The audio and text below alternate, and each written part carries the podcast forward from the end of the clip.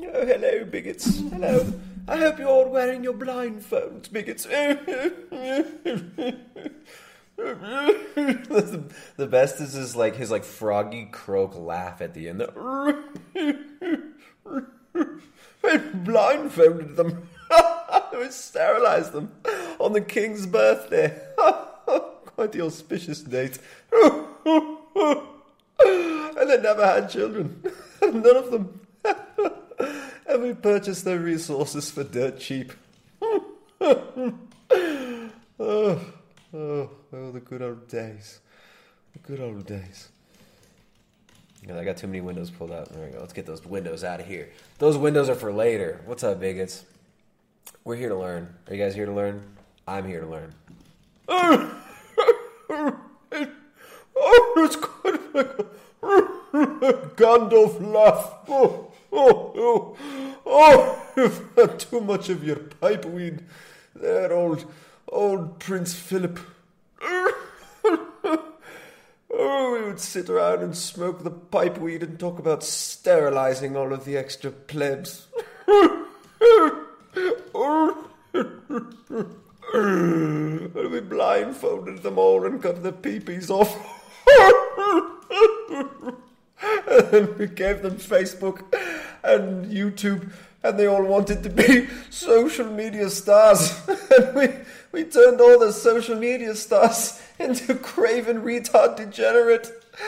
And now, now they all mimic them.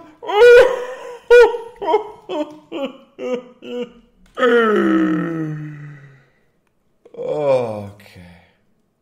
Okay. Let's land this plane.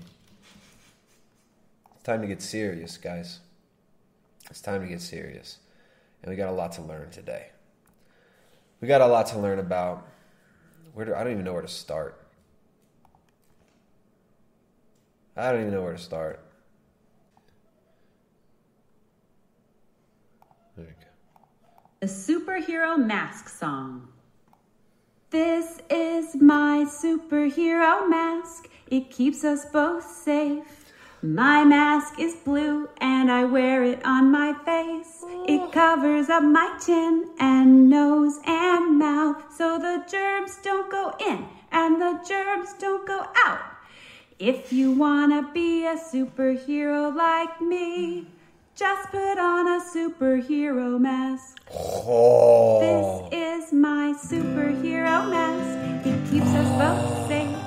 My mask has polka dots. I wanna be a superhero. on my face. It covers up my chin and nose and mouth, so the germs don't go in. No germs. germs don't go Don't out. go out. They stay right there on your face. Right there. Not in or out. Just right there. Sometimes back in. A lot of back in. A lot of back in, but right there. No out. This is my superhero mask. It keeps us both safe. Both of us. My mask I wear it for you. Awesome, and I wear it on Yeah. my face. My Oh, chin your chin's covered. No one can see your face. Don't go in, and the germs don't go No, they don't go out. They don't go out. You can't see your smile. No smile. No one can see your facial expressions. Superhero, show me you're a superhero. Just put on your superhero mask. Oh. Hi, superheroes. Hey, It's me, Laura Burke. hey! She knows that we're superheroes too. You guys see that? Hi, superheroes. Oh, It's one more time. Call me a superhero again. I've had I've had a really hard day. hi, superheroes. It's me. Oh, I'm sorry, guys. It's just it's been a long week. There've been many crazy things. It's Tuesday and it's been a long week. I just I need this. This is this is so helpful. I hope you guys are hope you guys are uh, are enjoying this. This is really helping me. Hi, superheroes. It's me, Laurie Berkner. Thank you so much for wearing your mask. You're I'm in a place where it's safe for me to take it off, so I'm going to say the rest of this without my mask on. First of all, thank you for watching. And if you like this video, I hope you'll hit the like button. Ooh. Also, if you want to see more videos and get a Just give notification the like button a little tickle. You go you poke at the like button. You give a little pokey pokey pokey tickle.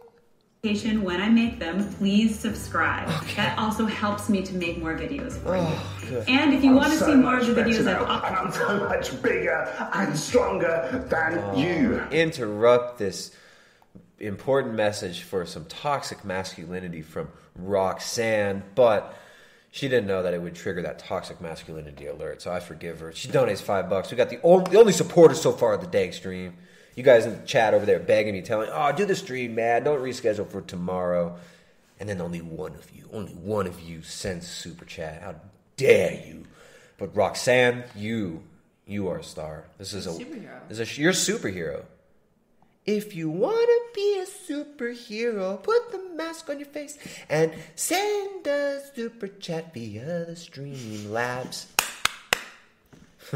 Roxanne is a superhero. and She says, "Let's be superheroes together."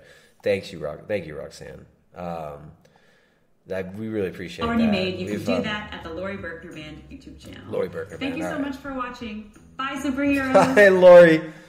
Bye, Laurie. Feeling good as hell about this, dog. Feel like Lil Wayne with his scissor. Uh oh.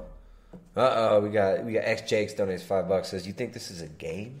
You think this is a freaking game? You guys think this is a game? We got we got superheroes. We got the Poppin Twins. Hello. important that uh, a lot of people get this message that they got to start strapping these things around their faces to make sure everybody's healthy around them, right? So we got we got strap up. Yo, obviously the youth they be knowing that you gotta be strapped up with the mask, dog. Yo, you holding? What? Yo, you holding, homie? Am I holding? Chat's disconnected. What are we doing? Are we still here? Dang it. Oh no, we're still live. Yo, you holding? You holding, dog? Yeah, I'm holding. Holding my face diaper in my pocket, about to put it on and keep you safe, homie. Yeah, yeah. Yeah, yeah. You know I'm always strapped rolling into the party with my mouth strap. Uh, got my face jock strap. Fucking getting hyphy with these masks. Ain't no germs coming out. Germs all up on my face. Make me feel like I'm smoking sherms up in space. Up in the Bay Area, making my thizz face. Yeah, I just rhyme thizz face with face and space, and I'll do it again because I'm the best rapper. That's why they call me the ace. Mm. Well, since we teenagers, you know, the audience and people for everybody who's just listening, like a catchy song to to wear a mask. Like I would listen to that too. Like Me wear your mask. Like you know, Yeah. a, a beat song. Like okay, it's telling you to wear your mask. And you know, people who listen, they like, oh, okay, that's what's up. They What's up? They promoted to wear a Yeah, mask, like- stay safe. Like wearing your mask can like it can save you, like keep you from getting sick, prevent you from getting sick. Like if y'all can hear how I sound, sound a little congested. Like I wear my mask, but like I, it's like just from being outside, like the weather changes. Power Yeah, to the just wear your mask 'cause people. Power to the people. The people got the power. It's, it's mm. serious. Do you feel like, like you know, the part of the community like that's in your age range? Do you see a lot of them wearing masks? Or they're kind of like, whatever, it's not real. We out here. I don't care about COVID. I see so mad. I love Uh, uh, uh, uh, look at that. That guy's like, uh uh. Uh-uh. Disappointed face. Uh uh. Not cool. Not cool. You hate grandma? Did you hate your grandma? Shh, Come on, girl. don't like wearing masks. Like they can just see your face. Right.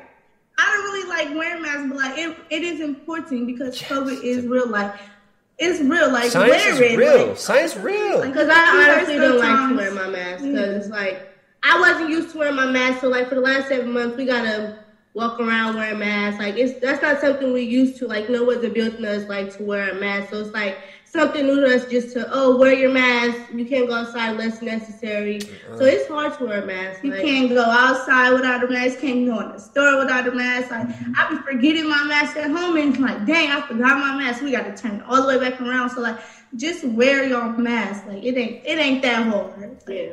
Because think about it, people that work at the doctors that wear their mask for 24 hours. 24/7. Yeah. Right. Right. It's nothing to just to actually wear- not true.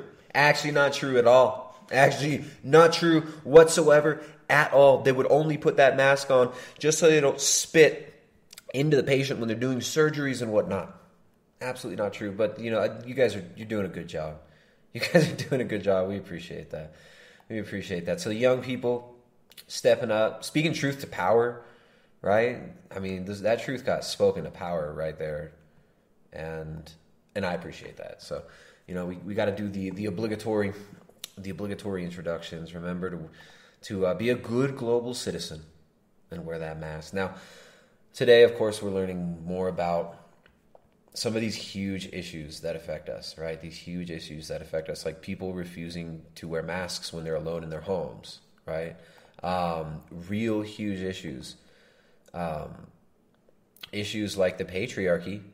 Carnists will try to befriend you. They'll try to say, the vegan ideology, you've been brainwashed, come over here. That's brainwashing. that is the actual brainwashing. All right, mental health expert Michelle Lowe, so mentally healthy. Helen Guilford donated five bucks. She just says nothing. Thank you, Helen. Uh, Penis Colada also donated five dollars and fourteen cents. Thank you very much. Penis Colada says polyamory is unnatural. If you think about it, naturally, the first person you boink is most likely the first person who you have children with and take care of. Did our ancestors really boink hundreds of people without having children? Don't think so.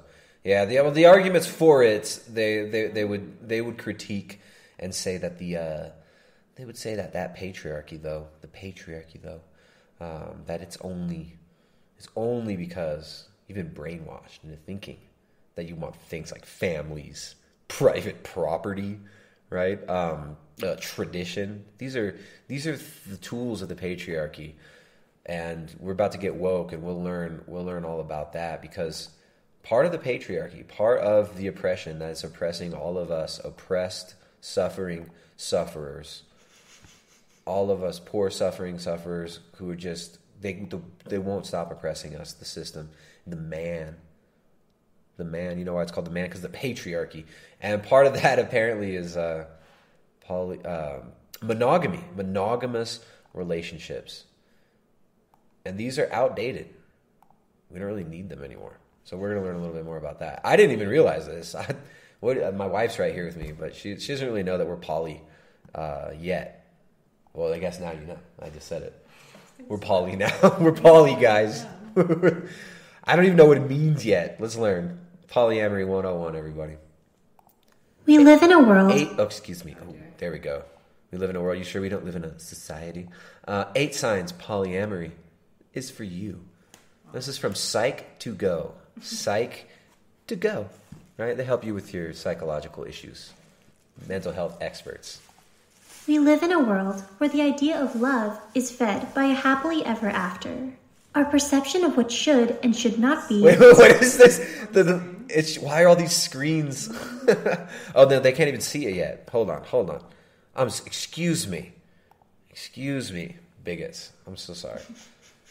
Start over. Eight signs polyamory is for you. So check this out. We live in a world where the idea of love is fed by a happily ever after. Our perception of what should and should not be is completely skewed by what we have learned in media. So, why don't you go ahead and watch this piece of media? And this piece of media will help skew your perspective on relationships. Okay? The typical pattern of intense passion and emotions, a conflict that makes us fight for that God forsaken love, and then the resolution of being together forever.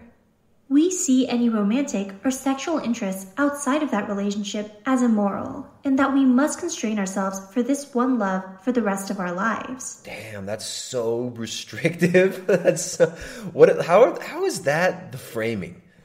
That's the framing. So we we just think that we're supposed to have a monogamous relationship because the TV told us so.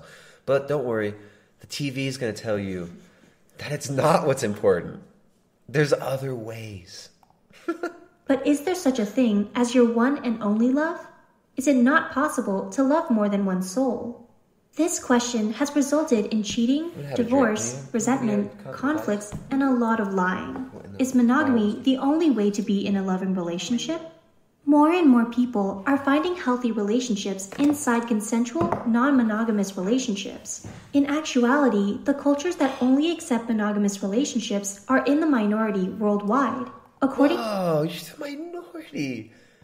to a paper in the Journal of Evolutionary Biology, 83% oh. of societies allow polygamy. Oh. At Psych2Go, we're bringing you the eight signs polyamory may be right for you. The first sign is that you have always felt limited and confined in conventional relationships. We're going to start this out by telling you that conventional relationships are limiting and confining. One of the signs you might want to be poly is if you think that relationships are limiting and confining. We're going to go ahead and spend the first minute of this um, making you believe that monogamy is, is so confining. And guess what? Guess what? Since you already believe that, since we just told you that you believe that, polygamy might just be for you. It's not the person you're with that's making you feel confined, it's the situation. Have you ever felt like you're no longer acting as an individual, but always thinking about being faithful to your partner? Oh. And you can't help but think, does this come from a place of love, freedom, and security? Oh, do you, so- do you sometimes feel like animalistic desires? Do you feel do you sometimes feel, do you sometimes feel like you just want more out of life?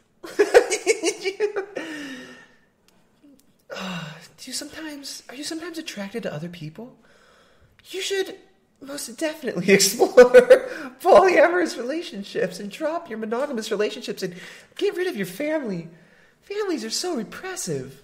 What the fuck is this? Look at that chain in between them. Look how lame non poly relationships are. That's so boring. It's so confining. Look, you're in a box and you're sad with a sad face. This is for adults. This is not for fucking children. Remember, this is for adult. This they're putting this content out for adults, presumably. Presumably, right? I mean, this is they're, they're talking about eh, relationships. Like, how could you? What child has experience with long-term healthy relationships? you see how they, they treat you? They treat you like your children. They infantilize you. You're being constantly infantilized in all this media. This is insane. Look how sad you'll be. Oh, look at these people. They're sad together. One's happy, but then they're probably sad. That's racism, man. I love to racism, bro. Okay. DB donate five bucks. What's up, DB? Thank you so much, DB. DB's a regular. DB supporting the stream. Appreciate that, man. It says, uh, if you want to see the cringe that is polyamory, search Love Don't Judge. Search Love Don't Judge on the Truly YouTube channel. Thank you very much. Uh, we'll search for that in a second. Love Don't Judge. Let me just uh, let me just copy and paste that and pull up a tab. Here. I got it. That's okay. You got it. Love Don't Judge.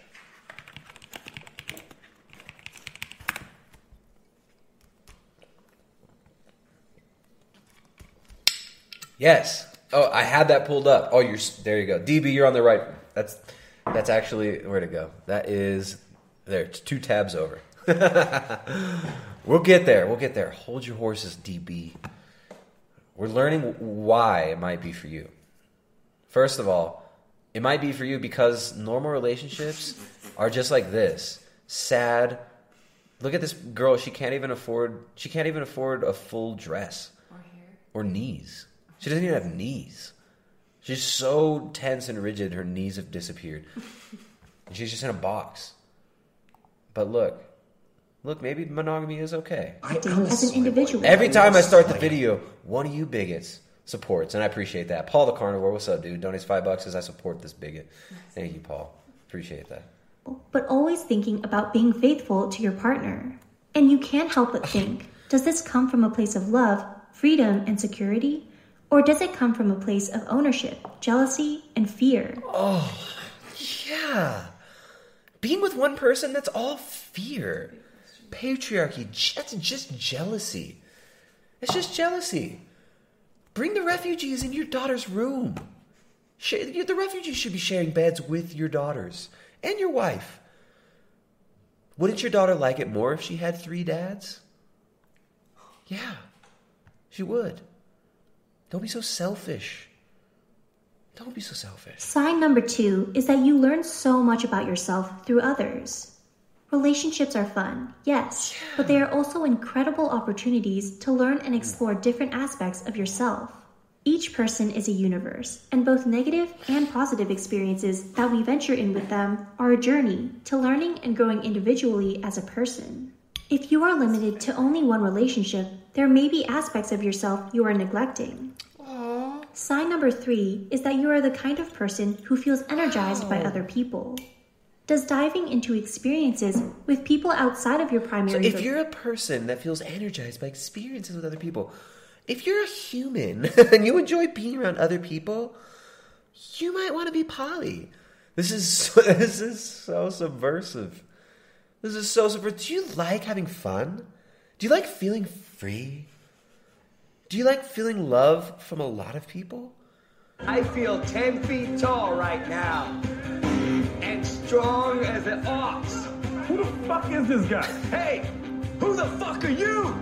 Huh? Who the fuck are you? Okay, I like it. All right. Keep it down there. Okay. Thank you very much. We got another super chat there. Milk Tea Alliance. What's up, Milk Tea Alliance? 541 says, I, Carnivore Alliance, changed my name to Milk Tea Alliance to be in solidarity with the real Milk Tea Alliance formed by the Hong Kong, Taiwan, and Thai protesters. I pray for a miracle for them. What does that have to do with anything that we are talking about? Milk Tea Alliance. You're you're so off subject, but I appreciate the super chat. And uh, yes, I, I'm so glad. Um, I, I I changed my name to the the voter suppression, the anti voter suppression alliance because the grown ups on on the TV have been telling me that Orange Man is suppressing all the votes from all the women, and he just wants to put all the women in cages with Mexican children, and if we don't get rid of him, everything's going to be bad, and we're all going to die forever, always. So that's my new name. Thank you very much, Milk Tea Alliance. relationship nurture, energize, and refresh you? Do you feel energized and refreshed after you have an innocent yet perhaps a little flirtatious coffee with someone from the opposite sex whilst in a relationship? This Do you like having really shallow uh, encounters with other people and boosting your your uh, your fake sense of self by being flirty with other people? Do you enjoy getting gratification from random strangers because you idolize the opposite sex and need constant gratification from other strangers because you're always trying to find a new mommy or daddy figure so that you can suck them dry of their energy and then move on to the next person to drain and suck dry of their energy so you can live a long and pointless meandering life, never having a true relationship or a family, never committing to every, anybody or truly getting to know yourself, just bouncing from flippant relationship to flippant relationship so that you can die alone and all of your resources will never be passed on to anybody because you won't own any land, you won't own a home, you won't own anything because you will be completely enslaved to your passions. Well, then polyamory might be for you. does not have to imply any physical engagement. An innocent lunch date is enough. In a polyamorous relationship, you are free to flirt, have fun, and share your experiences Free. with other people You're in any way you desire. Any way, any hole, Sign four is that you like to constantly challenge yourself in order to grow. Yeah. The most common reason for people rejecting an open relationship is jealousy. They would rather not deal with the intensity of jealous feelings they would get with the very imagination of their partner engaging with someone else. But what if polyamory will teach you to be less jealous and to love with complete freedom? Would this not be like taking an entire weight off of your shoulders? Yeah. This experience, while still being a very You're difficult one, so much freedom. You're gonna have so much. You're gonna be so free. You're gonna be free from actually having somebody ever get to know you. You can just be fake as fuck, and just as soon as the surface level dries up in the relationship, you can move on. You're so free. Will teach you to love someone. Fear, jealousy, and possession are not things that come from a place of love. Consider it a love boot camp. Fear? Listen how this is so dumbed down. This is for adults. This is for freaking adults. Sign number five is that communication and honesty are very important things for you. you like, wow. Stand lying about Wow, you do you enjoy honesty? Oh, you might want to be in a polyamorous relationship. You can't stand lying about anything. And let's be honest, most people feel safer not admitting to their I'm- partners I'm that they may be I'm interested sold. in or attracted to I'm someone else. They may also not it. feel safe about telling their partner about certain friendships for fear of jealousy. You are the kind of person who would rather be open about these difficult topics and feel safe in approaching them with your partner. You think it's best and healthier to tackle the situation and finding a compromise that makes you both happy. If there is something forbidden to us, we will only want it more. If we feel free to be with somebody else, then the initial excitement of that forbidden fruit is gone. Yeah. yeah. I mean, it's like, look, if, if, if, if something's forbidden, you're always going to want to do it. So just, just try crack. Try heroin. Do a, have you done a speedball? Look, if you've never tried it, you're just always going to want to do speedballs. have you, I mean, if you've never done fentanyl before, you're just, you're always going to want it. You're always going to want the, you're always going to want the oxy. Sign number six is that you don't like living life by society's rules and tend to. Are you are you a rebel? Do you like to live on your own terms? Do you feel like you just don't fit in with the crowd? Well, buy this product. I mean, uh, in, in, accept this worldview of polyamory. to question everything. You are not one to follow social constructs of what should and should not be. You often find yourself questioning these impositions made on us. Polyamory is instantly rejected by society and almost seen as a threat to normal relationships and normal family life. Look, look at polyamory. It's all rainbows, so many cool colors. And then normal, it's like it's in brackets. Normal's in brackets, one color. Lame, boring. Polyamory, it's like rainbow, gay, amazing, bi-curious, amazing, freedom, liberty. Normal, it's like not even gay, not even bi-curious, lame, probably homophobic. Didn't even kiss a dude, so is a homophobe. Man, I want to be poly. I'm not gonna be lame ass normal. Freak, I ain't no normie. However, you prefer to live and experience for yourself before deciding your opinion on something, Sheep. as opposed to following everybody else like a sheep. fucking crazy. This is fucking nuts. Sign number seven is that you trust your love and connection with this person more than anything. Look. By the end of it, it's all happy faces because you're you're poly now. It starts off with sad faces, people in boxes. And now it's freedom, rainbows, bi-curious, dudes kissing dudes. Amazing. You don't think that seeing someone else could possibly take away from your love and devotion to your partner. If anything, it might even strengthen your appreciation for them. If the connection you have is authentic, then it is really hard for that to just go away with the introduction of someone new. Sometimes we just enjoy someone new in our lives, but that does not mean we want them to ever replace our partner. And finally, sign number eight is that you are aware that we can love more than one person and feel oh. attracted to more than one person. We have so much love. If we learn to accept that one person cannot fulfill every desire that we have, then we will immediately resent our partner less and appreciate them more. If we decide to allow ourselves and our partners to fulfill things we can't through someone else, we are making them happy, and that, my friend, is love. Thank you for watching this video, and hopefully these signs helped you see if you'd potentially be open for a polyamorous relationship, or if you're more happy in a monogamous one. Let us know if any of these signs relate to you in the comments, and any videos you might like to see next. Wow. Amazing. Amazing. All right, good global citizens. Good global citizens here. What do you guys think? What do you guys think? I mean, uh, probably a lot of you in the chat that you didn't even know that you should be poly, right? Like, a lot of you don't really like. Are you sheeple? Probably not, right? Well, then you would probably do best with a polyamorous relationship. Do you like honesty? Do you not like? I'm so much better now, and I'm so much bigger and stronger than you. Whoa, whoa, whoa. Penis Enchilada donated 513 says polyamory is Disney for adults. yeah, Disney relationships. This is who they target with this stuff too, right? You get raised on Disney. And what are all the Disney films about? They're all about traumatized children whose parents died. and then they get abused by some witch character and end up having some Faustian bargain to get superpowers and get um, and unleash their passions and their desires and get what they want, whether that be in a uh, in a uh, bestiality relationship like Beauty and the Beast, or getting to be king like the Lion King, right? It's, these um, it's always the same. It's always the parents are gone or dead the child grows up abused and then has some Faustian bargain with a witch to get their desires. That's Disney movies for you. So the, the you get the, the new level uh, Faustian bargain. It's it's polyamory. That's the new that's the new relationship. This is the new normal.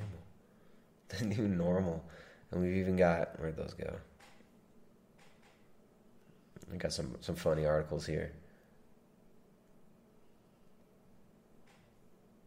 Where'd my articles go? I got a whole, a whole freaking window of articles. And I also have some videos. All right, screw it. I'll find the articles later. We'll keep going with some of the videos. You guys like the videos. You guys probably would rather watch a video than look at an article, right? The article was the one that was in the thumbnail polyamorous relationship in a pandemic. In a pandemic. But let's, uh, we got this clip here first to watch. We've got me, my husband, and our living this lovers. Is my- Excuse me. Don't interrupt. Me, my oh. Telling vegans that they've been brainwashed is actually just one of the gaslighting techniques I want to highlight. Exposing powerful lies, live streams. Donated five bucks. What's up, dude? Jeremy's up in the chat. Jeremy, one of our favorite callers, likes to call in sometimes. Jeremy, that's what's up, dude? Says Streamlabs won't let me donate today. That's weird. That's weird. I'll just I'll take it as that everybody everybody go and test it. Try and donate and see if it works. See if it works. Go go check it for us. Um, make sure that the the hundred dollar donation option works, guys. Exposing powerful lives live streams donates five bucks. Says Streamlabs won't let me donate today. It was glitching. I don't know. But anyways, monogamy is just a tool the carnivore elite used to oppress kangs and queens. Yeah, yeah. I guess I guess that's the the message, isn't it? You're not a sheeple, are you? Do you like, are you an independent thinker? Do you like honesty? Do you not like living in a box? Do you like people? Do you enjoy being around people? Do you enjoy getting recognized and seen by other people? Then polyamory might be for you. Ditch your family, divorce your husband, leave your children, and join a poly relationship. That was that was basically the message of that I love that the last one was, "Are you not a sheeple?" what the hell? I'm so much better now, and I'm so much bigger and stronger than you. There we go. Roots Farmer made sure it works, but maybe we don't know. Roots Farmer, I know you're you're a farmer. Um, maybe it works because of your location in I forget what state you're in, like Pennsylvania or Michigan or some one of those one of those states where all those bigots live who refuse to uh, to wear their healthy muzzles and uh, live in smart cities. Roots Farmer donates five bucks and says test, and it worked. Mm-hmm. It worked. It worked. So we did have something. it is working for her. Thank you, Roots Farmer. I appreciate that. Everybody else you got a test, we got to get at least hundred more tests on there. We've got to get another another hundred tests. All right, let's learn about Polly. This is Matt. He fell in love with Carmen. Mm, Matt and I have been married for almost nine years now, together for 11. Then Carmen fell for Keith, who was already in love with Brooklyn. And did I mention Brooklyn is also dating Matt? I think the best label that we've come up with so far is a heterosexual quad or a polyquad or a double couple relationship. We call it a double double. It's like an in and out double double. And that's what sort of like when we're together. We just like we're just like a big pile of melted meat and cheese in between a couple of white buns. It's amazing. They call their relationship. Not everyone has reacted oh, positively oh, to People just assume that when you're polyamorous, they're like, "Oh, you're into some weird stuff." Yeah, no, you, you guys are. And you're fucking your children up. you stupid degenerate. You stupid little girl. You're screwing your children up. your children are now officially fucked up. I don't even know your children, but I know they're fucked up. matter what you do, I mean, people judge you still. And it's not just judgment they have to contend with. Does anyone ever get jealous? Sure. On a count of three, raise your hands. Ready, go. Matt. Oh, Yeah, but they're transcending it. I thought you guys were transcending it. It's about more love. It's about transcending the jealousy, but you all feel jealousy. What a surprise. What a surprise. Your little polyamory cult, you have jealousy. You have jealousy. All these things they end up with really weird cult dynamics.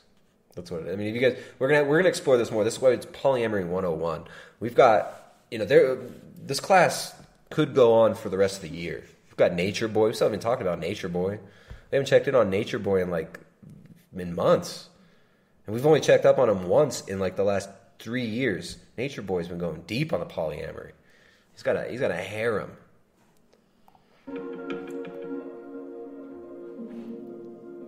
Love don't judge. No, I'm just kidding. oh, my- that's how it's gonna be. This is the intro, y'all. Hey, this is like a normal Saturday night.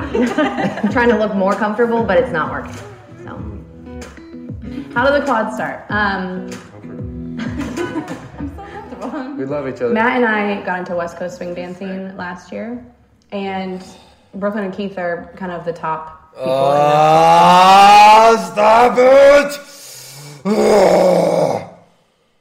Look at these people. Look at this fucking picture. Brooklyn and What is this? kind of the top. this picture. Look at this. Stop it. Stop. You uh, stop it. Should we should we even go on? People in Nashville to, to do that. And we had seen them around, and, you know, Matt and I personally had talked about an open relationship or what that would look like. And we kind of just all hung out a couple of times. You wanna find out? And it Find out. pretty quickly. I mean, and it Find was very out. organically, too. You'll- As a quad, we've been Come together. at me and you'll find out how strong I am eating a plant based diet. You you're so aggressive. Okay? You're so You'll find aggressive, out. Mark Passio. Calm down. Calm down, buddy. Calm down. We're all intimidated. for about eight months now. Not long into their poly relationship, and all four people in this quad are living under one roof. Keith and I were in an original relationship, and Matt and Carmen are married in an original relationship as well. We like to call ourselves the OGs. And then we also have the switch where Keith and Carmen are in a relationship, and me and Matthew are in a relationship. You relationship. guys are you guys are all mentally ill, and look at your child zonked out, radiating herself. Looking at why does your child have a device? Why is your child wired into your device? You people are ridiculous.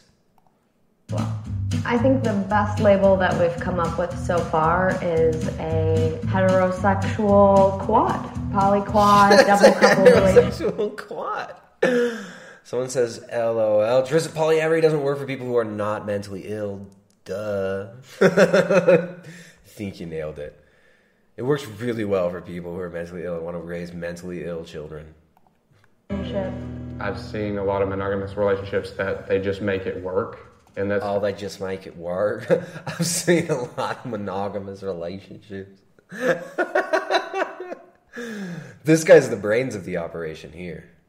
He's this guy's the philosopher king of the group. I've seen a lot of monogamous relationships that they just make it work, and that's not something that me and Carmen wanted to do. We didn't want to just make it work for wanted to 20 just, like, years, 30 years. We wanted to actually live a loving life, and so if this is the way to do that, but, Always thanks me for laughing. if this is how to do that, then I guess we'll make it work as our quad, our, our quadriceps gang, whatever the hell you call yourself. But I think they're She funny. laughs at most of them, which is it's great. It's actually it makes me feel really good. Yeah. It's hard to be monogamous in today's. she hates him. she hates him right there. She's disgusted with Look at look at this.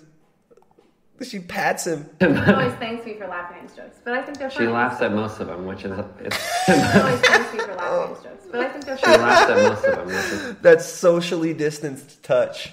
Yeah, this is this is really working out for you guys. And this guy, this guy is a flaming heterosexual. This guy is so hetero. He's so fucking straight. This guy loves pussy. He, I fucking love pussy. I fucking love pussy. I fucking love pussies. Pussies. I like vaginas so much. This one time I was like having sex with a vagina with my penis. And I was like doing straight sex with a vagina because I like it. And then like I just like was so stoked to be having putting my pee in vagina because I love it. It's great. It's actually, it makes me feel really good. Yeah. it's hard to be monogamous in today's day and age. Like, there's so many social media outlets, a lot of temptation, if you will. There are oh, pieces. Temptation. in- Their child's like, your fucking three year old daughter's on Tinder next to you, bitch. your fucking three year old daughter. Look at this guy. Look how he touches his daughter. Did he? he pinches her head. Look at this socially distanced fathering. Let's Watch- watch the- temptation, if you will. her. She's like, don't touch me, dad. I'm trying to swipe left on Tinder. if you will. There are pieces in within Oh, the more I watch him twiddle her hair, the more. Alright. There are people that aren't always going to align guy- perfectly, and if you have other people in your life to kind of fill those gaps, Me and Brooklyn, we, we Wait, wait, have- did she just threaten to hit him and he flinched like she was gonna punch him in the face? Like that was a deep flinch. Okay. if you have other people I hope that was a to kind pillow. of Okay, she did. if She you had a have other pillow. people Sorry, I in your didn't see the life to pillow. kind of fill those ah, gaps. Oh, oh, don't hit me. She's just like, fucking two for flinching. Two for flinching, pussy. oh, man. I don't know if I can watch the rest of this. I'm learning a lot, though. I am learning a lot. in Brooklyn, we, we tend to have a lot more banter, like uh, than me and Carmen. Keith and I really kind of do more like soul search work together. Is that fair to say? Or like, Yeah, I think that. Uh, We do like soul search work together.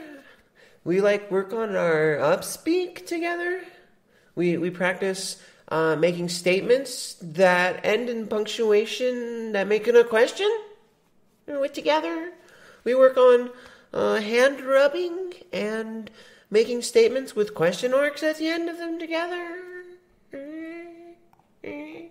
Soul search work together? Is that fair to say? Or like, yeah, I think that uh, we tend to dig a little deeper into our feelings. we Each like, one of we like get into like deeper in our feelings. They're super deep into their feelings. This is this is amazing. What do you think? I'm not in my thread. No, what do you think, I'm Polly? I'm too- You're not not yet. It's too much. Too much. All right. It's just too gross. Too No, gross. I'm all done. What if it was like me and you and like nine other women? You think we can make that work? I don't think you could. There wouldn't be any jealousy. You There- would freak out. There wouldn't be any jealousy. Imagine having nine nine wives. You had to live. one wife is plenty. One one wife is awesome. One wife is awesome. This this is so ridiculous. I can't believe these people. of us kind of have roles in each other's lives that. Yeah, I'm half your size. Individual. Uh, oh no, wait a minute. I'm far bigger and far stronger than you. Ah. Look, none of them, the way they communicate with each other, the way their body language is, none of it is in, like something I would aspire. No, none of these people are. They're all miserable. They're just making each other miserable. That's the whole. That's what polyamory is. Um, uh, to, uh, to, um, uh, and, uh, so it's all about pelvic blood flow.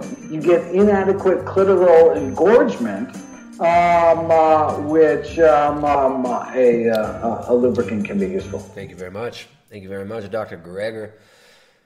Man, I would love to talk about poly with Dr. Greger. Wait, all right. Would you be in a polyamorous relationship with me, you, and Dr. Greger? Me? Yeah, No. hypothetically. No.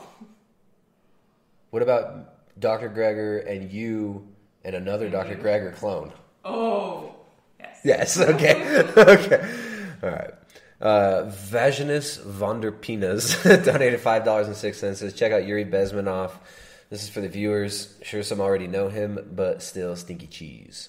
Stinky cheese. What is stinky cheese? I haven't heard that one. Thank you very much, Yuri Bezmenov fan. Yuri Bezmenov. We've discussed, or we discussed deeply, but anybody can look up that name, Yuri Y U R I. Thank you very much, Vaginus Wonder Peanuts. uh, Luthien the Moral donated four ninety nine through Super Chat. Says sometimes she even laughs at my jokes.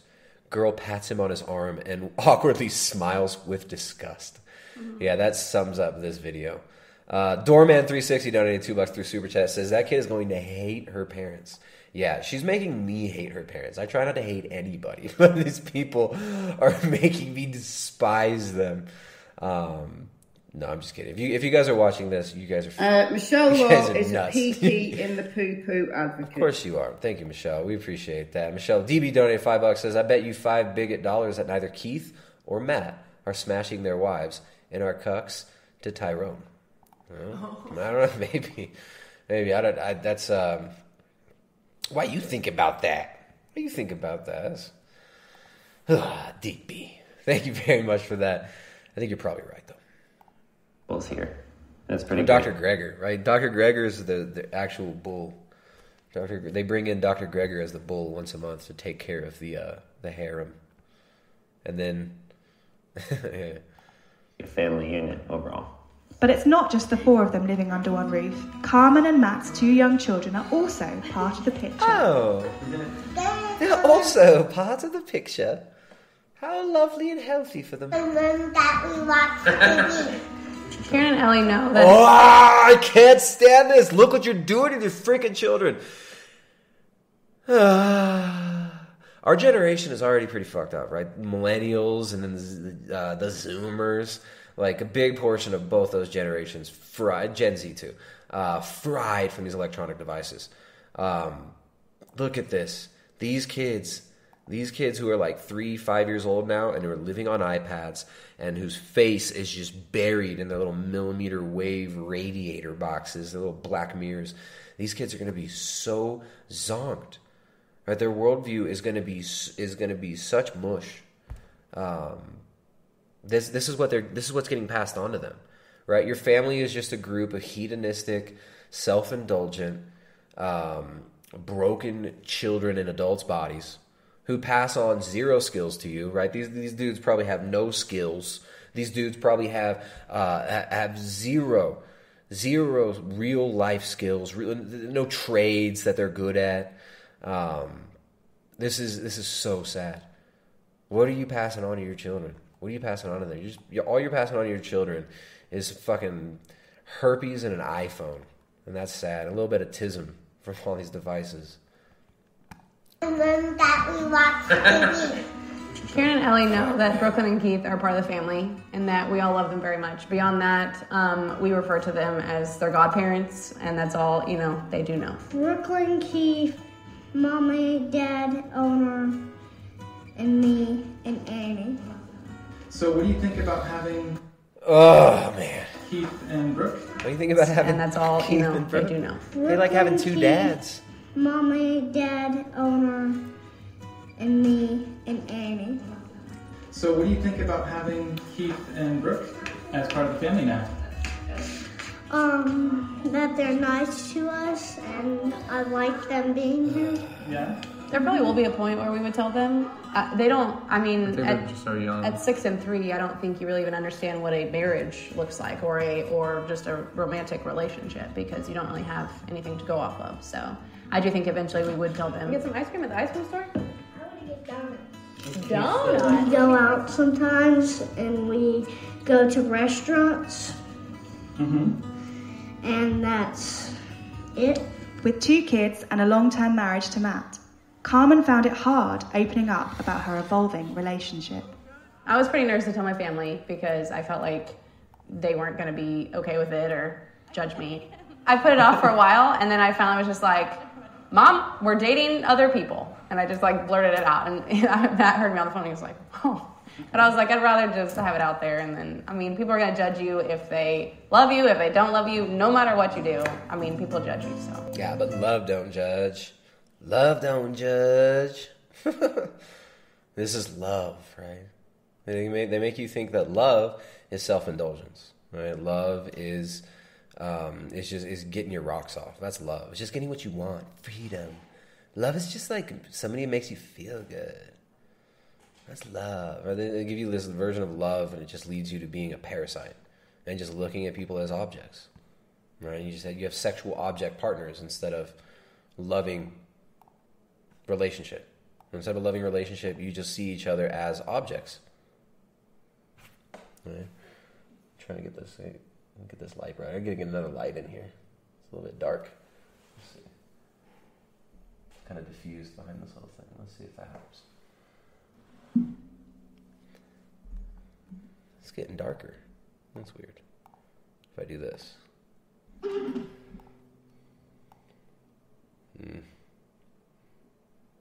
Yeah, yeah, yeah, yeah, yeah. Whatever. Whatever. It's dark. I don't know why it's darker than it was before. with some judgment being harder to deal with than others. They they tell me all the time how they they're like, are you thinking about your children and it's gonna mess them up and it's not right and all that stuff. So that's been pretty hard for me because I take parenting very seriously and I would never do something that would put my children in danger. So that's been kind of difficult. What? You have it with two hands? Lick it. I would say the biggest misconception is that people think that we just, you know, do stuff all together and have orgies all day, every day, and that's it. I mean, I feel like people just assume that when you're polyamorous or that you have multiple loves in your life, people think they're like, oh, you're into some weird stuff. We feel the most judgment when we first tell people about our relationship. Um, but for the most part, it's been really positive. Most people just have a lot of questions. And it's not just the judgment that this quad has had to contend with. Does anyone ever get jealous? On a count of three, raise your hands. Ready, go. Matt. Oh yeah, because that's what it's all about. It's all about being in torturous relationships where you are all acting like freaking spoiled children. This is what happens when your parents never tell you no. I'm not gonna buy you that huge ass box of Lucky Charms, you whiny little shit. This is when your parents never told you that in the fucking grocery store. When you just got what you want. When you got what you want all the time. Doorman360 donates five bucks. Says, How irresponsible are these people to involve their children in this exercise in degeneracy? Where is the love? And it's like, well, the, the version of love that is being proposed here, it's like love just means getting your rocks off. Love means you get what you want. Love means you uh, you freedom, right? Feels good. It's the feelies. love is freedom and ah, just whatever whatever words make you feel good. That's love. Right? It's this temporary, fleeting version of what real love is. Right? Love is just is just this like nihilistic uh, self indulgence. Right? Just just indulgence. that's and that's love to these people. And that's why they that's why they treat each other like this and they make each other miserable. It's sad. But it's I mean it's like where what what values did their parents get to pass on to them? That got interrupted. That got interrupted through mass media, through this cultural programming, through social engineering. Right? Their parents are boomers.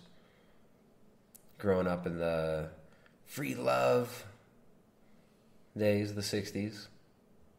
Right? It's like, what chance do they have to actually learn something? Right? Very few people live in, especially you know, big city. They're in Nashville. Who knows? They may have come from suburbs outside of Nashville. They may have came from, come from rural areas. But the the transmission of knowledge through the generations, if you can break up families um, and the divorce rates that are just insanely high in the U.S. with the alimony laws, the way that that's all set up, it encourages this. It encourages the breakup of families, and they did this in the Soviet Union as well. We had that stream a few uh, streams back. I forget what the title was. When we mandatory total liberation or something like that. Mandatory liberation. Look at that stream. We talked about the sexual revolution and how it was used as a social engineering tool during the revolution, the Soviet um, uh, during the Bolshevik Revolution and they actually had to roll back a lot of these super crazy measures as far as like alimony goes, the very liberal divorce laws. They had to roll those back because they found that it wasn't conducive to having their little worker bee drone society that they wanted. It was conducive to breaking up the family and stopping the transmission of tradition. Right through orthodoxy, when they tried to crush the church, uh, executed thousands of priests, deacons, bishops, just destroyed and decimated through genocide. The uh, the culture that could have been transmitted to the next generation. This was a part of it, the sexual liberation, right? There were naked women running around the streets doing performance art in 19 uh, in, in the revolution, during the revolution, the Bolshevik Revolution. There were uh, it, it was all about free love, right? Freeing the passions. And it resulted in the destruction of the family. And they had all these young men running around. They had all these prostitutes. They had issues with degeneracy because these kids, these boys didn't have fathers to raise them. So then the Soviet Union had to backtrack, and they would have seen the U.S. divorce laws that you have now as completely insane and far too liberal for the Soviet Union.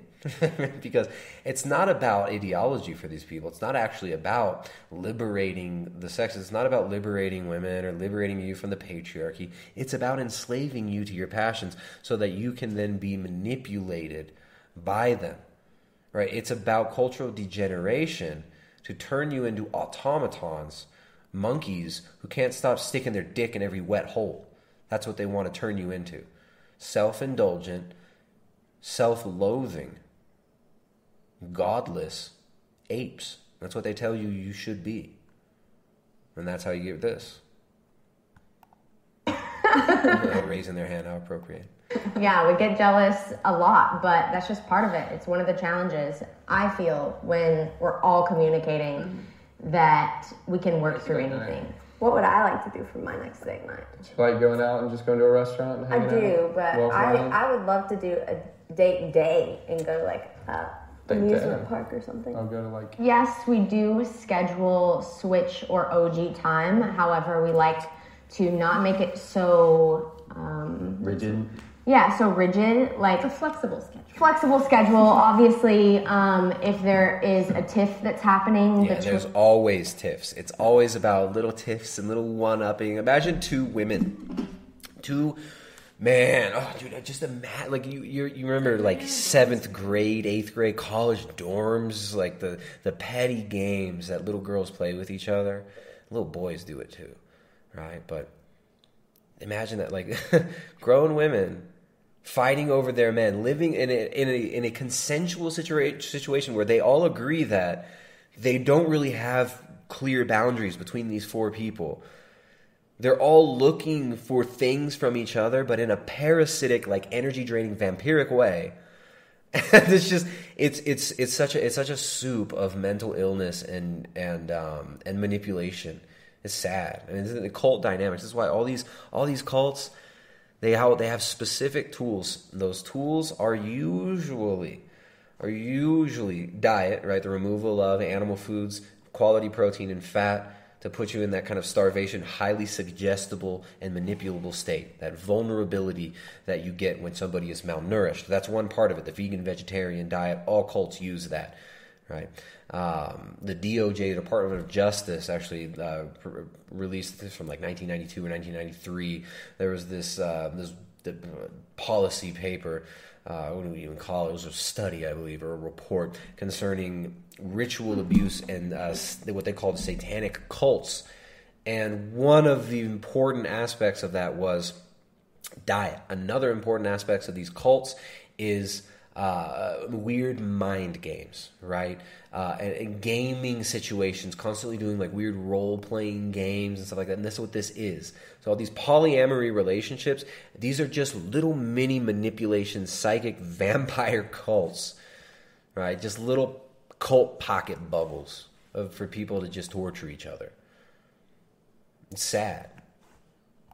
between the OG and it's time for us to switch, we don't do that because we haven't seen the best outcome. So we make sure that our relationships are solid before we go into switching um, because we don't want anyone to be hurt. we all kind of give each other a look like, hey, is it? Hey, what do you what do you feel like? Uh, Hey, hey. I like that look. So it brings a lot more excitement into it as well because we don't want to lose that. The benefits of being in a poly relationship are definitely um, just having another person to lean on emotionally and connect with them in a deeper level. With so many benefits of being poly, this squad have no intention of going back to being two pairs anytime soon. Being in a, a quad relationship is just the extra amount of everything. It's going to be extra love, which is amazing. It's going to be extra, extra fights or extra disagreements. Yeah, but mostly just a bunch of extra disagreements and jealousies and stupid manipulation games that you can all play with each other because all your little demons are just having a feeding frenzy on all each other's little demons. It's so freaking weird. That's so weird. Sometimes it's amazing and sometimes it's not so amazing. but you have those hills and valleys in every We see what it is. It's not so amazing. No, nobody, nobody wants what you just showed us. Who doesn't want more love in their life? Like she, look at her cringe away from him. valleys in every relationship. Yeah. oh. Who doesn't want more love in their life? It's been pretty great, actually.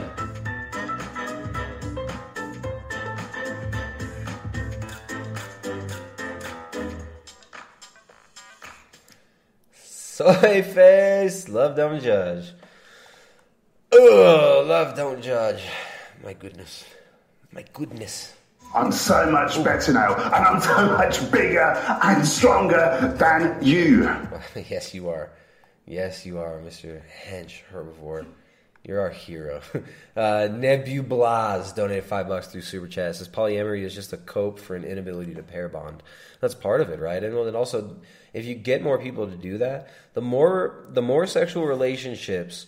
They've done studies on this. Or the more sexual relationships a young woman has, the less likely she's is to ever be able to effectively have true pair bonding, to ever effectively have a real relationship and a fulfilling relationship. So these people are all these elite. They love the idea of the population. They think there are too many of us. They think they told us that they believe we're non-essential. They've labeled us with genocidal labels, telling us you're not essential. Right, the sorting out and labeling of the non-essentials. These people are freaking sick. Yeah, the Great Reset. So you get the, the polyamory. You can have the Great Reset for your relationships. The Great Reset uh, of monogamy. Uh, the poly, the poly relationship is um, is what they're going to be pushing soon. So these non traditional relationships, non traditional family models. These were talked about. This was talked about in the uh, changing images of man. Right, the changing images of man by Stanford Research Institute published that uh, report, white paper, whatever you want to call it. Um, Joseph Campbell was involved in it. Lots of high level academics involved in it. And guess what? It was about changing man's image of what he is, how he fits into the cosmos. And change, the changing images of man. Of course, we believe man is made in the image and likeness of God. Now they're telling you, no, that's not true. That's not true. You're made in the image and likeness of random mutation, mama evolution, random mutation. That's what you are. You're just you're just a, uh, a highly evolved rat. You're just pond scum that became conscious somehow. All right, we're gonna take calls now. We'll take some calls. We got. Let me come over here. Pull this up here. We'll pull this up here. We're gonna take some calls. We got the first caller is on the line. Hold Hey. up. Hold up. What's up? What's up, man? That was quick. I didn't expect to get pulled in uh, so so fast. Uh, let me uh, grab my headphones real quick. All right. You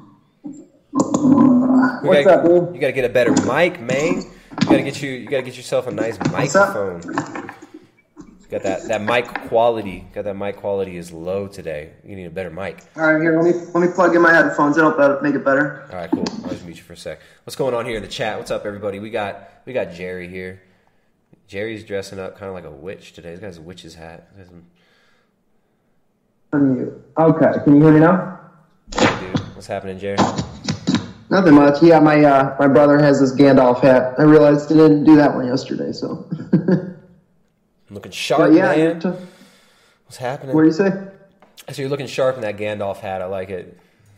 Yes, yes. Uh, you were talking about the polyamory. That's why I called in because I've had a couple of friends that did that, and uh, I just it it it just is, makes me sad. You know what I mean? Like, do you get that when you see people in a polyamory? It it just makes me sad.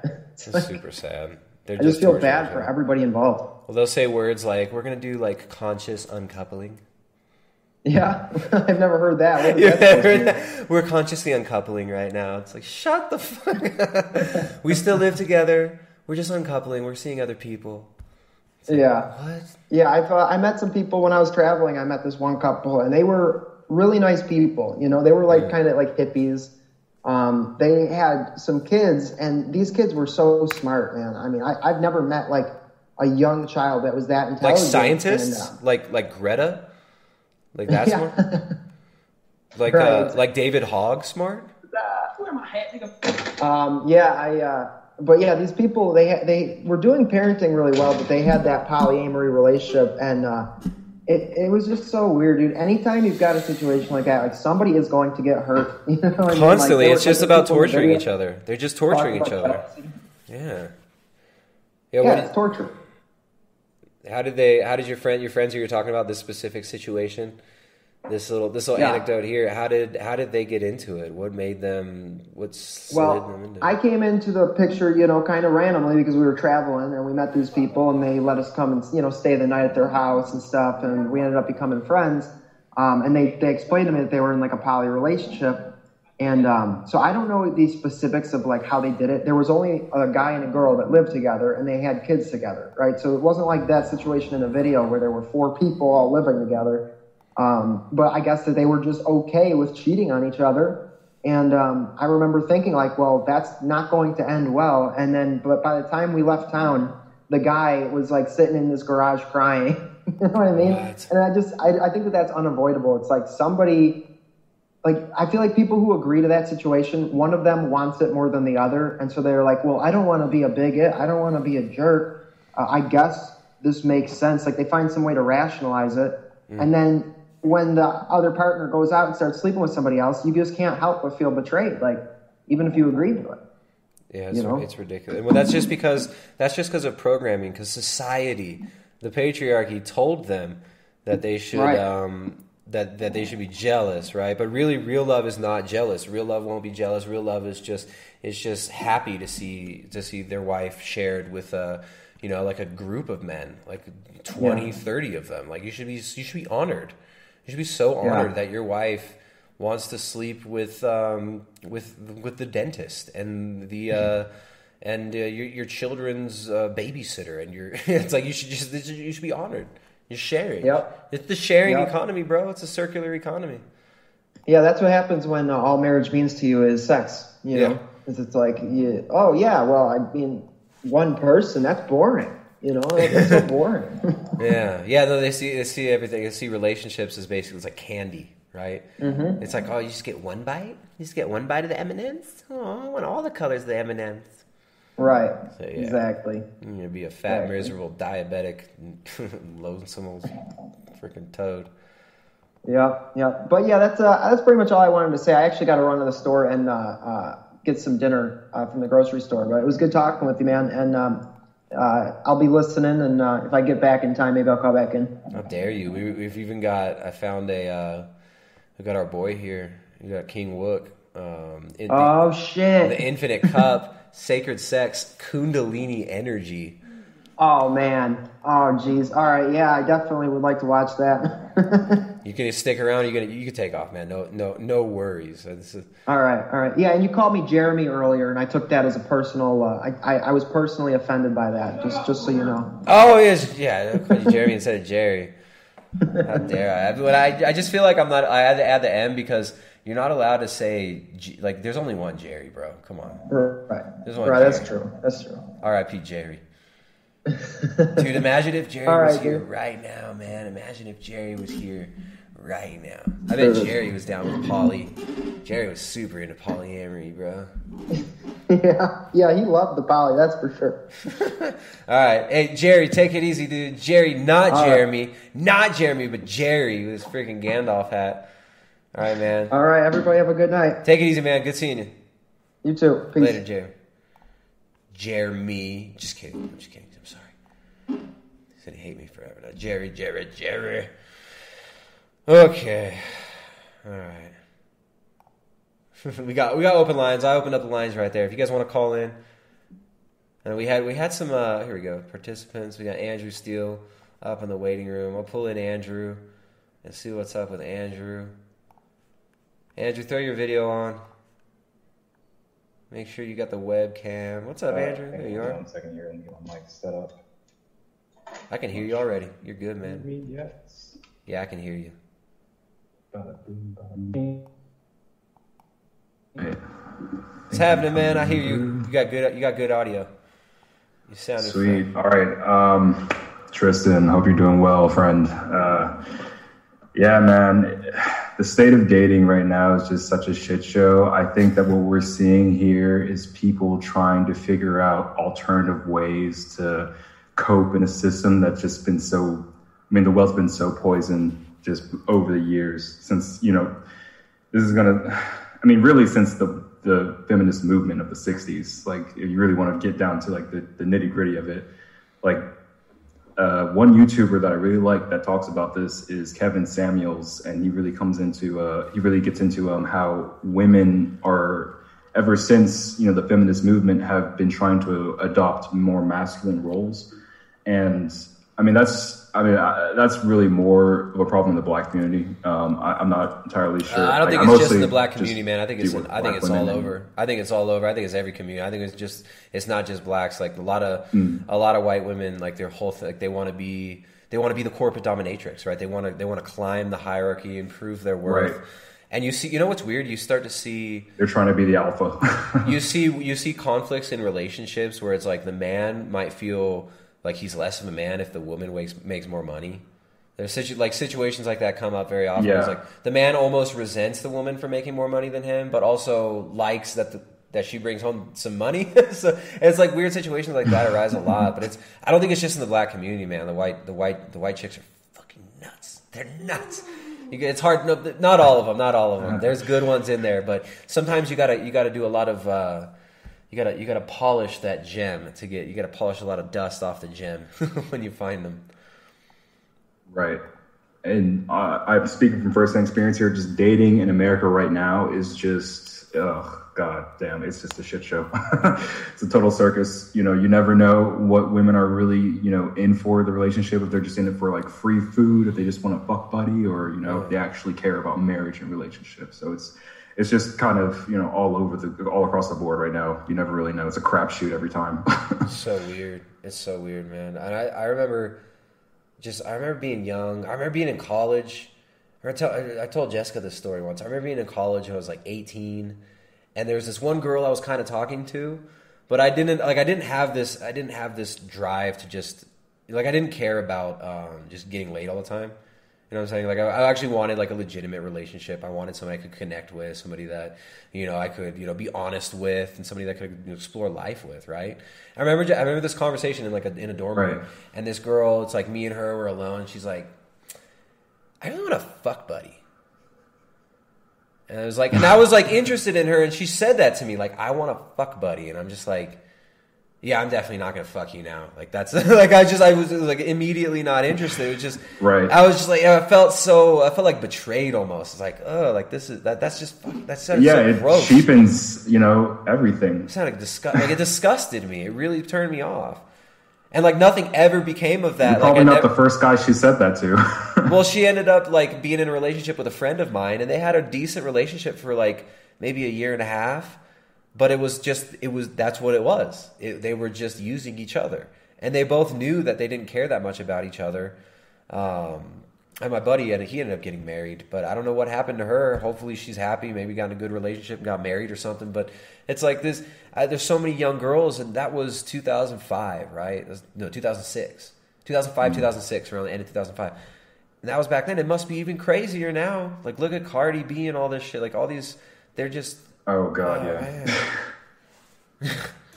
it's just a total mess, man. Like I, it was so bad that like when I really got into like the dating scene, like I really didn't even want like a serious girlfriend at first. Like I was just like, you know, I was a young, you know, kid basically like 17, 18 years old. I was like, I just wanted to be out there, you know, Yeah. get a woman just for, you know, physical. Yeah, you're playing and it's for sport. You're you you're, know, you're playing sports. You know, it's like a you're trying to score e- points exactly. and shit. It's like it's childish. I, right? I didn't even realize how cheap it was until I actually got into a serious relationship. Uh, it was it was really bizarre how it came about because like it, you know, I'm not going to get into like the specific details, but like I didn't think that. Come on, what's her name? What's her first last first middle last name?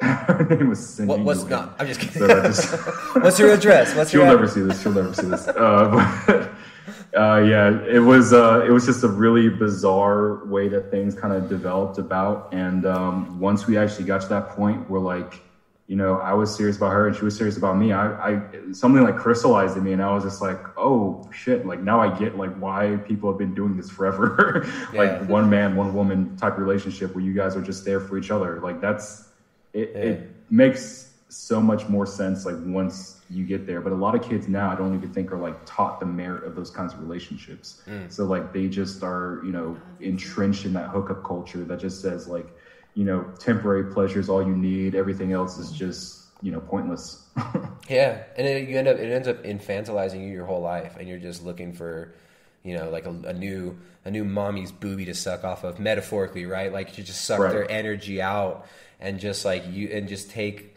take that. It's just sport. It's like trophy. It's like you, you have your your trophy. Yeah. Your trophy conquests and stuff like that, and it's it's empty. It really makes you end up you end up feeling depressed afterwards. Like after these one night stands and stuff, you feel depressed. Oh, yeah. You feel like you just it just feels cheap after a while like maybe like when you're really young and you're like the first few times you're like oh yeah cool like you know like found something new here's my new niche like i'm going for this i'm gonna do this now i'm going to the bars every freaking thursday and i do this it's like but then uh it just gets old. You, you get miserable and um you, you find you only find toxic people when you're looking for when you're doing it in a parasitic way you end up meeting parasitic people who are in it for the same reasons you are and you can't blame them for hurting you or for right for for treating you like shit if you're doing that to them too. 100% 100% yeah it goes both ways you're using them they're using you back and uh, the end goal like you're no one's ever really knowing what love is it's just a transactional kind of thing And think about how it's so hard to find like a one healthy relationship and make that work. Let's let's throw like five other people in it and just Oh, yeah. yeah this is the shit tornado it's like a band, right? Like it's like you look at uh, Exactly, like- uh, how many bands last like a long time. It's very it's a they're fickle relationships. These bands because all everyone's they all want to be famous. These you know every every the drummer wants to be famous. The bass player wants to be famous. The lead singer wants to be famous. He's going to be the most famous, and then they end up resenting each other in certain ways, and they have different visions on what they want the music to sound like, how they want the the music to be performed, and it's just Oh, yeah. uh, so that's like that's just that's just music. That's just something that's you know that's for that's that's that's uh, entertainment. But what about like a real relationship? Think about how yeah it's it's yeah when you don't have that audience then uh, things can get pretty ugly in the dark so yeah it's it, it just will spiral out people feelings will get hurt uh, you know there'll be a lot of resentment and spite it's it's just ugly ugly all around Yeah, man. No, I, I- I feel you. It could be it could be hard. I think I think it's important to uh, to realize. Well, first of all, when you're if you're when you're dating, you're not perfect, and neither is your partner going to be. Right, and uh, a lot of the things that you, right, and a lot of the things that we will uh, be criticizing the partner for, that might be, and it's not always the case, but very often is. It's like this immediate projection of what you know your shortcomings are. So you start projecting, oh, like she's she's fucking, she's like distant or something. Like she doesn't really connect with me. Yeah. Like, okay, well, is that true, or are you just are you just you know projecting your own shit onto this person? That happens a lot, right? So there's a lot of that happens. You got to realize you're going to be when you try to get in a relationship, you're going to be suddenly faced with all of your own insecurities, all of your own nonsense, and I mean, you're you're essentially it's like very deep therapeutic. Um, uh, transformation that you go through with each other and that's what it's meant to be this this like godly relationship where you both are seeking not each other as an idol not love as an idol not this relationship as this idol but like you're seeking god together you're seeking truth and you're united you're together going from bond. eros that uh you know erotic sexual kind of attraction to agape which is like the real wholesome holistic kind of okay i'm 100% about this person all of their warts and all and i'm here to support them through you know whatever we go through together and like that's really the the the strongest form of love Yeah, yeah, exactly. And I think I I don't know. I think I think it's uh, when you stop caring so much about the search and just realize kind of what you're dealing with. You're dealing with two people who are prone to uh, who are prone to illusion, delusion, um, and just we're, we're human, right? We we can we could we fuck up, we can mess up, and you realize that, and realize like you, what it's really about is not finding somebody that you can just uh, use as a crutch or somebody that you can. Um, just be enamored with and you're going to be constantly fawning over them and just every time you see them your, your heart will melt and it's like oh that's that's all fake. It's like you're looking for somebody Yeah. you're going to build a life with somebody who you do love. Obviously there's got to be attraction there and if you're going to be making families and you're, you know, there's there is sexual attraction that is important but it's not it's not just that right? It's got It's to be the first steps into getting way into it, beyond really. that. Exactly you got to go way beyond that. And if you're see i think if you seek god first if you seek the truth first and you find somebody that you can bring along on that journey with you and somebody that understands what the nature of it is it's like hey you're you're coming with you're coming with like this is our- this is our Yeah, journey this is together. us for the This is- long run, exactly right? like we're, we're together and it's like it's not it's not like this is a uh, it's not like this parasitic relationship it's got to be mutual understanding it's like we're steering the ship together. And we both had different jobs steering the ship we both can't be trying to you know use the, the we both can't be have our hands on the wheel all with all the time at the same time but um yeah it's that it, it's a beautiful thing when it when you find it's not even about i don't know it's to me sometimes it's like sometimes maybe, maybe it's not so much about like oh you just got to go find like the perfect one. Sometimes it's just like how willing are you to uh to dig through the muck and to clean up to clean up all the muck that surrounds you and this other person you're in a relationship with without just taking the mud off of you and caking it on the other person and then telling them they're look at you're all muddy and gross. It's like no that you just put that mud on that you know it's like you just did that. So it's like really how, how willing are you to to to, to engage in that kind of i mean it really becomes almost like a purification and um yeah yeah it's it's not there's no um there's no easy route as far as like a healthy relationship goes there but uh, polyamory is definitely the most unhealthy way you could try to go about this and the most confusing and long-term damaging way you could try to go about it um, I feel like there's probably less personal growth in a relationship like that because whenever there's a problem, you can probably just flip over and be like, okay, I'm going to be with Cindy now instead of, uh, you know, Jan- Janelle or whatever. Yeah, Janelle's a just like bitch. flip Janelle, over yeah, Janelle. change She, over to a new Janelle's so negative. She's so negative. She's always telling me what I don't want to hear. But hey, maybe Janelle, maybe Janelle sees your bullshit, trying to help you through it, right? There's, yeah, there's. I think it is so easy to just like to just bounce like that, right? Oh, this person doesn't. Yeah. Janelle doesn't realize that I'm a I'm a real rock star and I'm going to be famous one day. She doesn't realize that I'm like the you know I'm the I'm the famous future celebrity. She doesn't recognize me for the amazing uh, demigod that I am. So I'm going to find some other chick that'll be my my little puppet and, uh, you know, and reflect back to me. Satisfying that short term itch long term through a bunch of different people. So it's just a mess. Shoot, man. So how's your week going, dude? What's new? Uh, things are going pretty good. Uh, started a new job. but I get to set my own schedule, so it's kind of nice. Um, God, I still need to start uploading more on YouTube. If you guys have any ideas for content for me, just let me know because uh, I uh, I kind of had second thoughts about doing that whole uh, Cardi B's butthole hygiene video. Like I what? like when the time came down to I got was second just thoughts like- about watching that. I ain't watching that one. yeah, like I didn't even want to watch the video to do the content on it after I, I was Yeah. talking about it. So I I kind of just want to take things in a different direction. I'm not sure what, but um, yeah, I'm open to ideas and just kind of like you know exploring the the ether right now. There you go. Well, maybe uh, maybe you should find three girlfriends, start a polyamorous relationship, and vlog about it, man. Endless content. Oh, God. Yeah, just watch me spiral out over the years. Become a total psychopath. Oh, So yes, man. appreciate you having me on, Tristan. Uh, I hope you have a great rest of your night. And um, you know, everybody that wants to you know check up on me, you can see my content at Nebublahs on YouTube. How do you spell that? Spell that out. It is Nebublahs, N E B U B L A H S. There you go. Easy. Easy peasy. Yeah. There you go. Put put your link up in the chat too, because later on, if people are listening to this, they they might be able to hear it. So, yeah. Oh, sweet. Yeah, definitely. Appreciate it. All right. Right on, man. Have a good right. night. Thanks for hanging out. Thanks. You too. Later, Peace. man. Peace, man.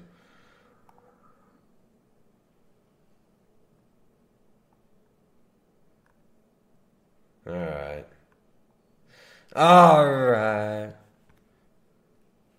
All right. What's going on in the chat? I just see.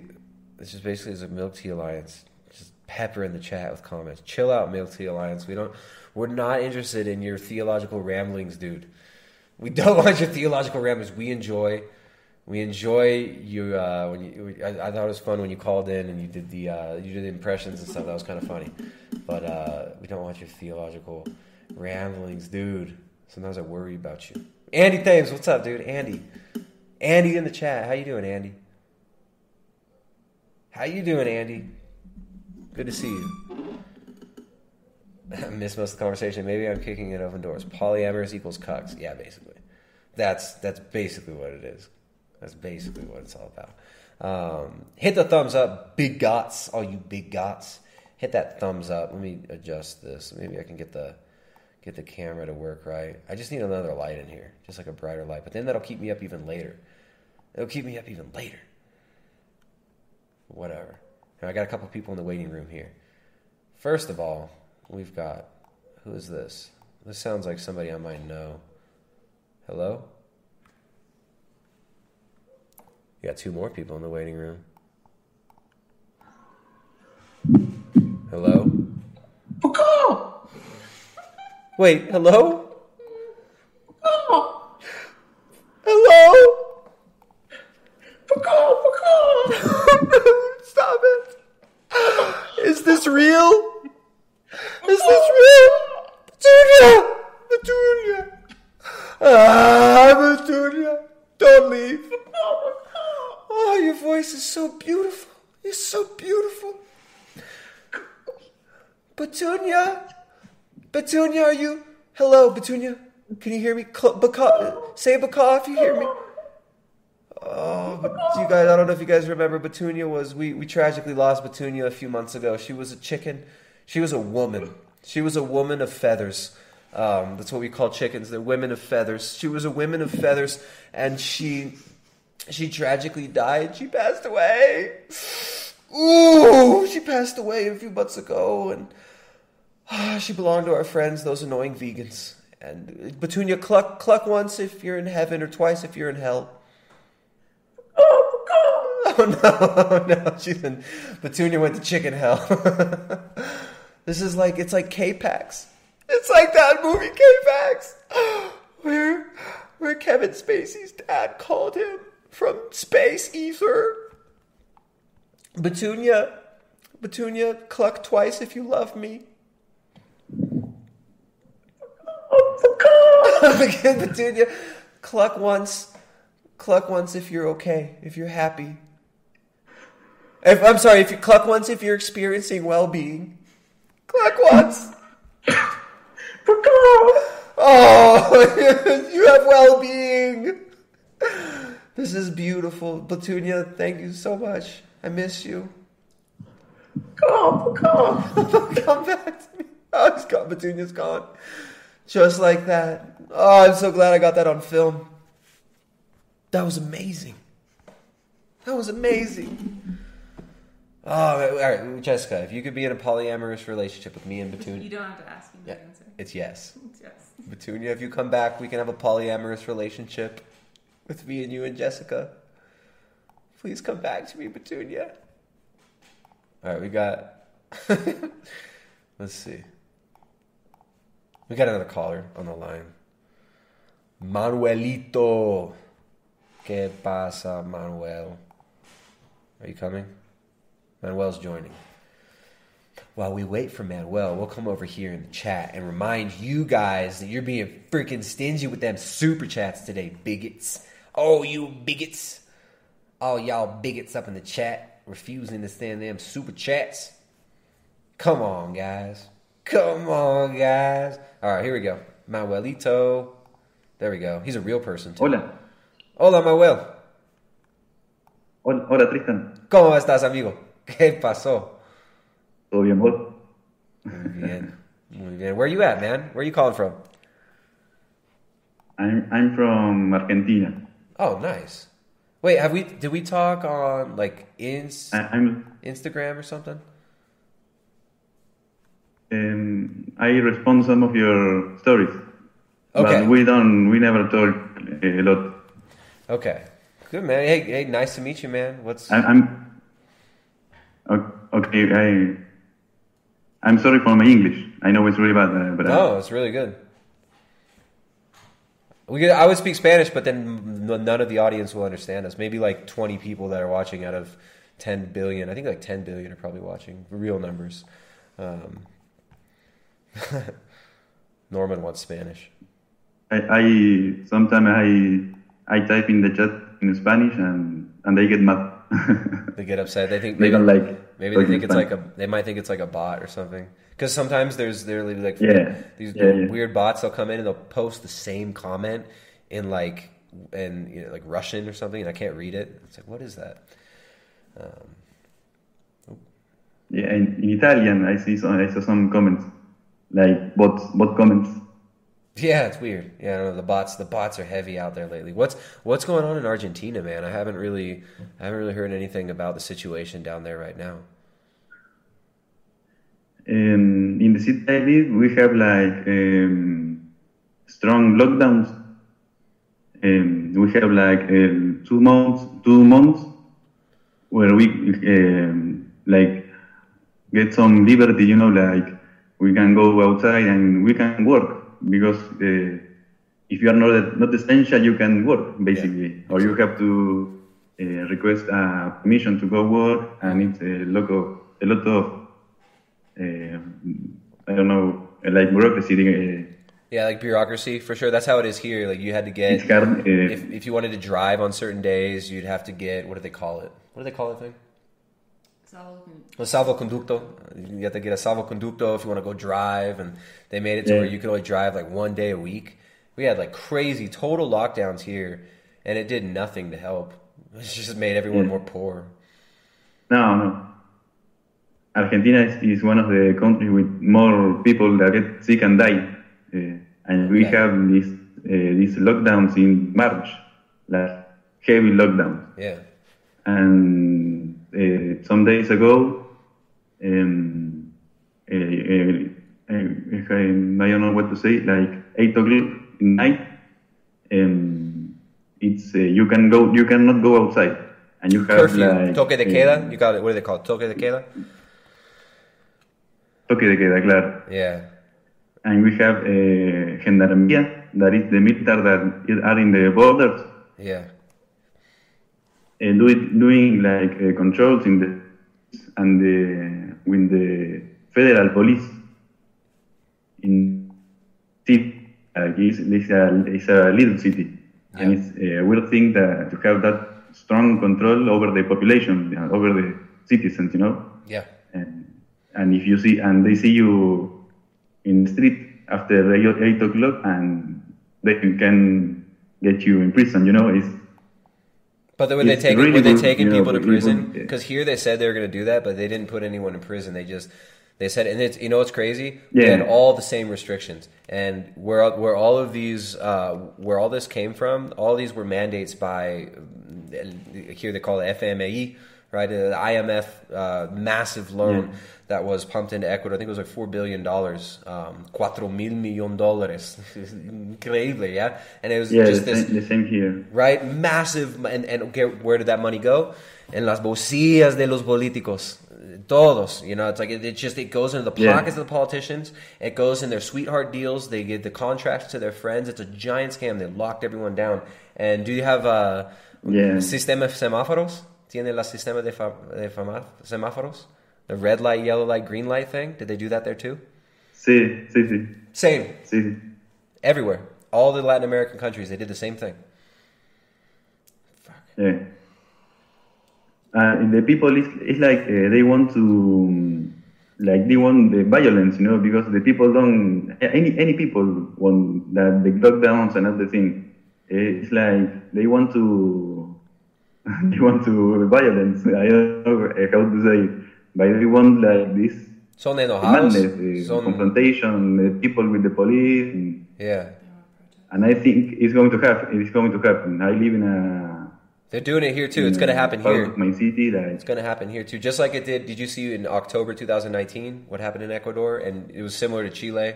yeah, Same sí. thing. They want. I think they want that in Sí, every. sí. I think they want that in every South American country. They want to. They want to st- to foment and use those uprisings, and then swoop in and rewrite their constitutions after the chaos, right? And and impose new Yeah. order.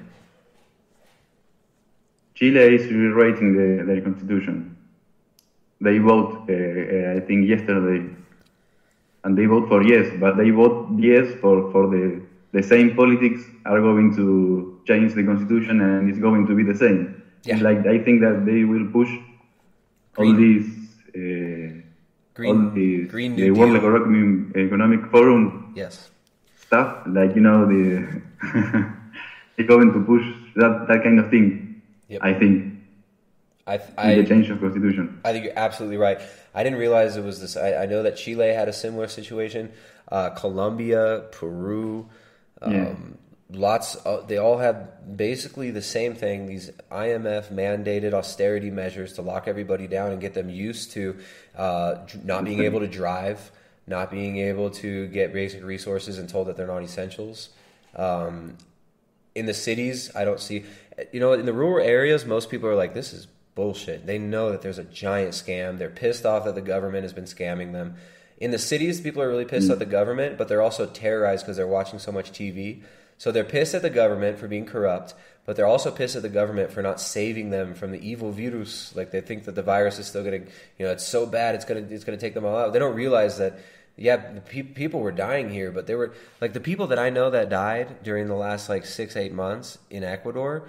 They were old people who were sick, and then they like. There's this one uh, a friend of mine's mother. She couldn't get her dialysis for two months. She couldn't get her dialysis checkup. She was on dialysis for kidneys, a bad kidney. She was almost Right. 90. She ended up dying.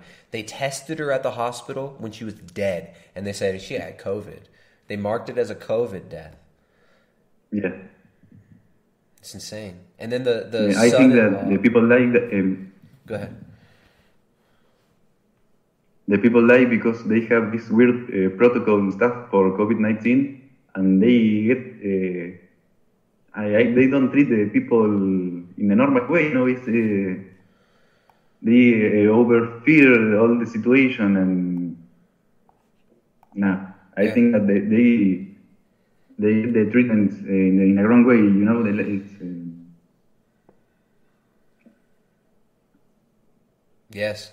Yeah, man. I'm sorry for my English. I try to express better, but this is all I have. No, you have good Uh, English. You- Tristan, your English is great. Your English is great, man.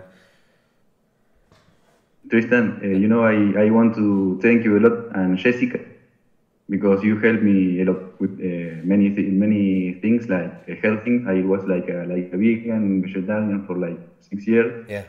And your content uh, helped me a lot to to get my health back. You know, and I want to thank you, thank you and Jessica because of this. Gracias. and it's really weird that I'm talking with you. Qué chévere. Gra- Muchísimas gracias, amigo. Qué bueno que no eres, no eres vegano. Um, six years is crazy. No, no, Did you- dejé. Fue, uh, fue difícil para quitar el vegan- veganismo. Yeah, I get in this in this thing that uh, you know that I was like a vegetarian for like I don't know four five years, and and I, and, I get in this thing that you start to think that animal food all animal food is bad. So you feel bad because you, because you're a vegetarian and you have to cut all the animal food. So you stop eating meat, stop eating cheese, and all the things, and you feel worse. Uh, always, know. Um, and yeah, and, and I start to watch your content. I watch like you know, uh, Frank Tufano, for example, uh, Sv3rige, and all these weird people. Yeah. Uh, That's so funny. I get Um, lumped in with those guys. I, it's, it's it's so funny to me still. But yeah, man, that's awesome. That's really cool. But yeah, I stick with you, and uh, because you, I saw you are like a real person and very kind and very, uh, you are very good explaining the things, and and well, you know, you helped me a lot, así que I, I thank you for that, Angelica too. Dude, I'm I'm stoked to hear that, man. You uh, you made my night here. Thank you, thank you so much for calling in. I'm really glad to uh, to hear I could be useful for you, and uh, hope you're enjoying some good some good steaks down there in Argentina. And um, please call in if uh, call in another time. I'd love to, to chat more about what's going on in Argentina. I'd love to get an update from you, maybe in a couple weeks, Okay. see how things are going because I don't know what's going to happen here, but it seems like. I don't think they're going to do more lockdowns. I think it's just going to be a ramp up of political violence all throughout Latin America. I don't know if they'll try another round of lockdowns, but it's going to. I think it's going to get crazy. So we should stay in touch. I, I, I really don't know. I really don't know. Today I was watching like um, like an hour stream of uh, um, journalist.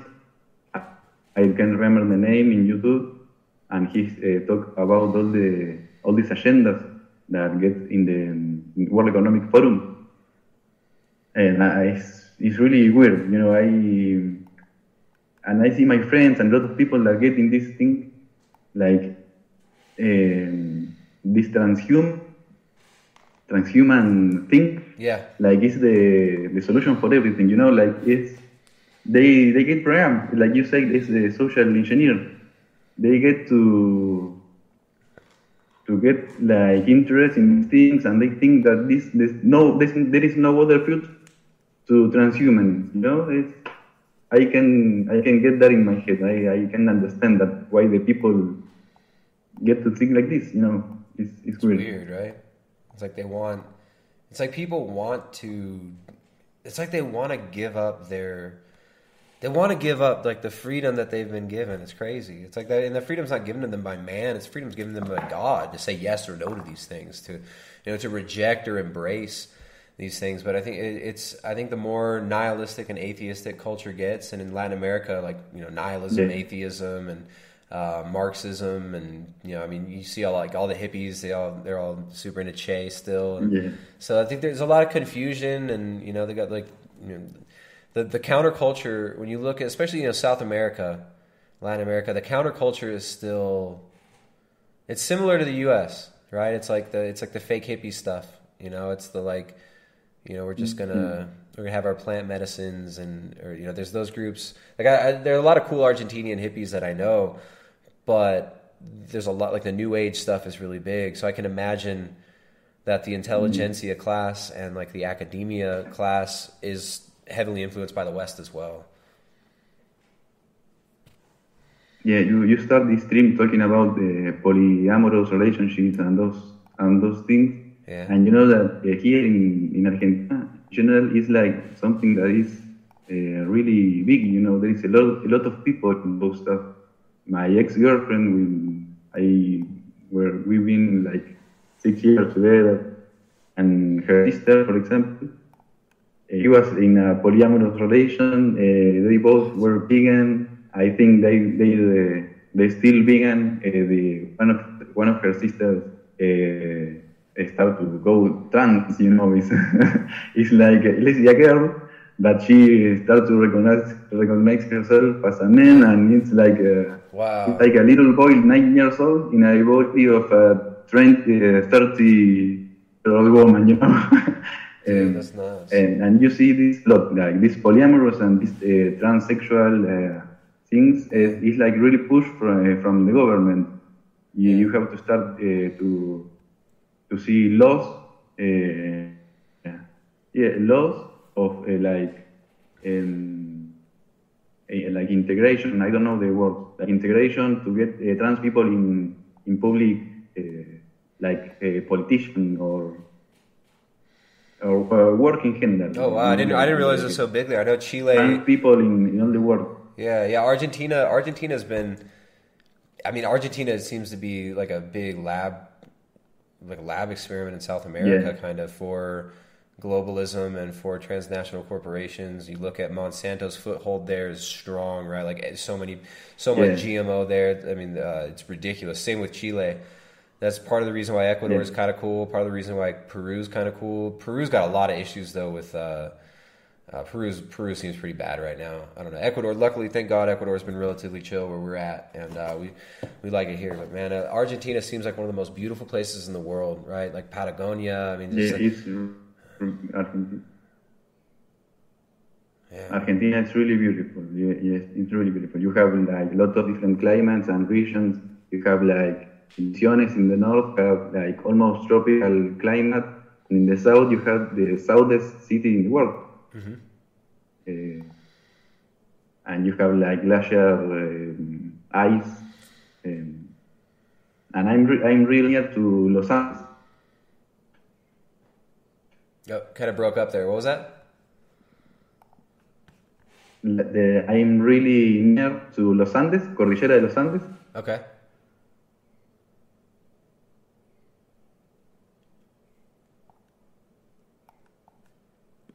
Shoot, Manuel, can you hear me? Yes, yes. Uh, all right, cool. Cool, man. Yeah, we I think we're, we're getting a little faulty connection here, but dude, I, I appreciate you calling in. I'm really glad to know you. Okay. Um, I, I really appreciate the encouragement, man. I'm glad it could be useful for you. I'm gonna, I got Yeah. we got Jake on the line too. I think Jake's also a former vegan. Jake wants to call in. He was trying to call in yesterday, and I told him I, I said I'll do a stream tomorrow the next day, and you can call in on that one. So we're we're gonna talk to Jake next. But yeah, Manuel, thanks a lot, man. I appreciate the encouragement. Manuelito, um, tenga buena noche, amigo. Vale, buenas noches, Tristan. Muchas gracias por todo. Hasta luego. Hasta luego. All right, so I, I- hope Manuel calls in, calls in in the near future. We got we got a lot of um, we got a lot coming as far as uh, Argentina, Chile, Ecuador, Peru. It's gonna get crazy in South America. But let's pull in. We got Jake. Jake was trying to call in last night. Jake, what's happening, Jake? Can you hear me? Yeah. Oh, awesome. I can hear you now. Nice. What's up, dude? Hey, how's it going, man? Good to hear you, man. Glad, glad. Sorry you, did- you didn't make it last night. I know you sat in the waiting room for a little bit, and then we didn't get you in, but uh, I'm glad we could make it work today, man. Yeah, definitely, man. I'm really glad that you decided to turn on the stream and everything like that. Nice, nice. Yeah, I was I actually I almost almost said reschedule it for tomorrow because I, I wanted to go to bed, but here we are. I saw that. I saw that. You came through for me, though. I knew. I knew you thought of me, man. I appreciate it. there was you. There were a few other people in the chat. They're like, "Do the stream, do the stream." It's Hell funny, the- the, people that were in the chat, they're like, "Do the stream, do the stream." Those people never send super chats. So I'm like, man, you guys always up in the chat. You want more streams? You guys got to support, guys. There's little Hey, man. little reminder to I- the audience. You guys, That's why I hit you with the donation. I, I was like, you know, at the start too, you were like teasing us for not donating, and I was like, you think this is a game? Watch me donate right now. I think it's a game. Yeah, yeah. No, it it is important for us, guys. When we do these streams, we get no support from YouTube. Um, this is all users, uh, all uh, not user supported. It's called viewer supported. And uh, you guys, the Streamlabs, they really help. That does help to get these streams going, and it helps get more of these streams. So if you like it, hit the thumbs up, hit the share. That helps. But the, the best thing is the, the support of you, the Streamlabs. But Jake, you you said you're uh, you used to be a vegan. You used to Yeah, man, I did. Um, it's a long story. It's funny, you know. Like I said, I went vegan in 2016. To, to sum it up, I, you know, I already considered myself. You know, I was young. Um, how long? How old was I? in 2016. 20 years old. Yeah. And I thought, you know, I was like, you know, woke or whatever, right? You know, I knew about like geoengineering, and I kind of was aware of, you know, vaccines and just other You geopolitical things. out? Like I thought I had a good out. scope Whoa. on my world Find knowledge, out. so to speak. And I, I saw You'll- this like hour long. Come at me, um, and you'll find out how strong I am eating a plant-based diet. Sorry, Oh, it's that all good. Okay, I you'll can't turn find them out. off. They go. I can. I can stop them when they've already started, but I can't stop them from starting to, to interrupt us. So I want to. Hey, the Art of Truth and Love donated twenty five bucks. Thank you very much. Said share this link, please.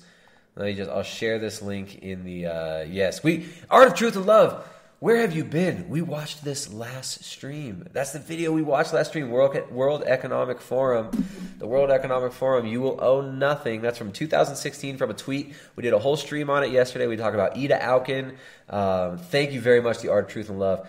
Please watch the stream from yesterday. I don't think you were here. You missed it. It was a doozy. But uh, yeah, we'll, we'll, we can we might be able to hit on this one again a little bit later. Thank you very much, the Art Truth and Love, the best donation of the night, setting a good example for the bigots with a big fat twenty five dollar stream lad. Thank you. All right, Jake. Nice. me. Yeah, that was an awesome donation. There we Um, go. So if you anyway, remind so them, I was going to say works. I basically watched a presentation by some professor uh, at some university. I couldn't name the video anymore, so long ago, but it was essentially about how you know the animal uh, agriculture industry was depleting the globe's resources so fast. You know, from oil to water and land and.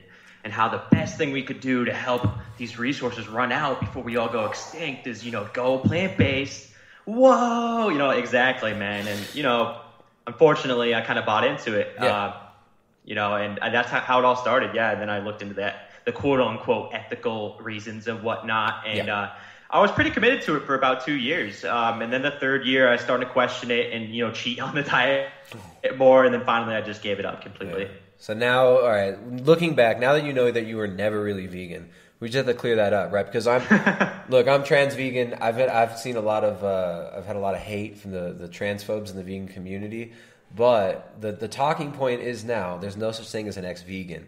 There's no ex vegan. Ah. It's just you're either you're vegan for life, but if you become not a vegan, they'll say you were never really vegan. You were Yes, never. Yes, it's vegan. true. In fact, they they've shamed me into saying that I was plant based. You know, that's a That happened That's to what you? I have to say to be proper, right? I was plant based. I was never vegan. Did you have a conversation Right. where somebody told you, "No, dude, you weren't vegan"? Like, have they told you that? Well, I kind of I already knew that that was the sentiment, so I definitely Okay. just to I guess not trigger uh, certain people. I was like, yeah, yeah, I, I, was plant based. You leaned into it a little bit. terminology and whatnot means Yeah. nothing. Yeah, man. So it was, uh, two years of like pretty like legitimately Intense, intense, vegan. strict, yeah. Did you convert friends? Did you get friends to go vegan? I only had converted my ex girlfriend at the time, and I believe she still is one today, actually, unfortunately. But uh, other than that, no, not really. She probably deserves it, right? No, I'm just yeah, kidding. I'm just kidding. That's, kind of, that's what I tell myself. I wasn't going to say that, but. Poor girl. Oh man. Um, Uh, but anyways, man, yeah, like it's fun. I've just for some background, like I'm a personal trainer and I have been into strength training, you know, for about six years, and that was, you know, a really big setback for me. Dude, have you seen the game changers? Have you seen the game changers though? know, seriously, dude, game changers, right? and you know, but anyways, it's just like, you know, it. I won't lie, it wasn't terrible. Like I maintained a decent amount of strength, Nice. and there was even a point or two where I attempted to bulk up and and successfully put on maybe ten or fifteen pounds of muscle. Head but I always found style. myself kind of uh, not being able to sustain, you know, that on a plant based diet and losing the weight, the muscle, uh, kind of as, just as quick as I gained it, you know, most of the Mm. time. So it was a lot of yo-yoing with my diet and the amount of protein and calories I was consuming. Yeah. And uh, I would say by the end of the two and a half years of really doing it, you know, I just felt like uh, my my health is being worn down. You know, um, my skin and my hair were kind of feeling a little dry. You know, and it's funny. My brother married a woman from Estonia. I don't know if you're familiar with that Yeah, country, but this yeah, weird- they were they were visiting me in uh, upstate New York. My brother and his Estonian wife, and she's like making these eggs and everything, and and uh, I'm about three years into this, like I said, and I just that was the first thing I was like, and it's funny. A lot of ex vegans say that, like craving those eggs, man. You just see them, and you just know. You're just like, if I eat those eggs, I'm gonna feel so much better. And the smell, exactly, you know it. That's the weird thing, and you smell it. I remember making when I was trying to not like I'm at like six months at one point with no meat at all, and in that there was some cheese periodically. But I was like, no, I can do this. You don't. We could do plant based. I can get you know you have quinoa, rice and beans, Exactly. lentils. I wanted to clarify for the someone in the chat. They said 15 pounds of muscle on a vegan diet, and the answer is yes, it is possible. I can tell you, like the time where I really bulked up to around 165 pounds, and I was actually pretty lean uh, on the vegan diet, and Mm. it's I was following like I don't know if you ever heard of this man, Dr. Sebi. Uh I was kind of oh, following that's his not list of foods. I was basically, dude, I was literally spending two hours a day eating these massive volume bowls of quinoa and chickpeas and spinach and avocado, Mm. like five times a day, dude. It was torture, torture, and I could only pull that off for about three months. How's the And I, digestion? like I said, I bulked up. I put a good amount of muscle on in those three months, but. I, I just gave up. I was like, I can't do this anymore. I don't got time for this. I don't want to eat this quinoa and chickpeas all freaking day, every day. And I lost the muscle just as quick as I gained it. Was the muscle new muscle, or was it regaining It- muscle that you lost? It sort of was regaining muscle I had put on prior, I Yeah. would say, yeah. So Just to that's like- clarify that. Like, had I not had yeah. experience in the past lifting, I probably would have put it on so, for sure. so easily. You know what? You know what I found out for me to regain muscle that I had, but then just let let it slide. It takes about twenty five percent energy exertion, as far as like like twenty five percent of the energy that it would take to gain new muscle to just regain muscle, and it's like very half, like it's like half of a half. man. It's like, half I, I half. had practically put on like 20 pounds of muscle this past year, but it was essentially me regaining all the muscle I had lost while being a vegan. Right, you can do like, that No one like- else would realistically gain that much muscle in that time period. Yeah, it's like there there was there were very little sweat and blood and tears going into regaining 15 pounds as opposed to like, you know, if, if I were to gain 15 pounds at this point, it would be I probably couldn't really do it. Um, yeah, you know, another 15 pounds probably wouldn't be very healthy for me just because of you know how my frame is. Unless I got on steroids or something, then it'd be you know, Right, right. Yeah, you definitely got a bigger frame than me. Like I'm, I'm only five nine, and I got actually pretty small frame just in terms of like the size of my wrists and ankles and stuff. But um, yeah, like you know, so I'd say around a year ago, when I went back to being when I quit the veganism, I weighed about 150 pounds, and and I weigh in at uh, 176 pounds right now, and my strength, you know, is just back where it was before I went vegan. Uh, if anything, it's actually it's actually the highest it's ever been right now, and I'm just a lot happier, man. And I found you on Instagram a year ago. I can't believe I just found your stream like a week ago. but that's cool. You know, yeah, you were just one of those people who were just like. I, I let dude even like when I was still vegan I, I I was basically still vegan when I had actually found you and Okay. I was already open minded to how wrong I was so you Uh, no, were you weren't vegan, You- so at that you point, and a couple other people you were did me such a big open minded to being wrong. That's not vegan, bro. What are you I saying? know.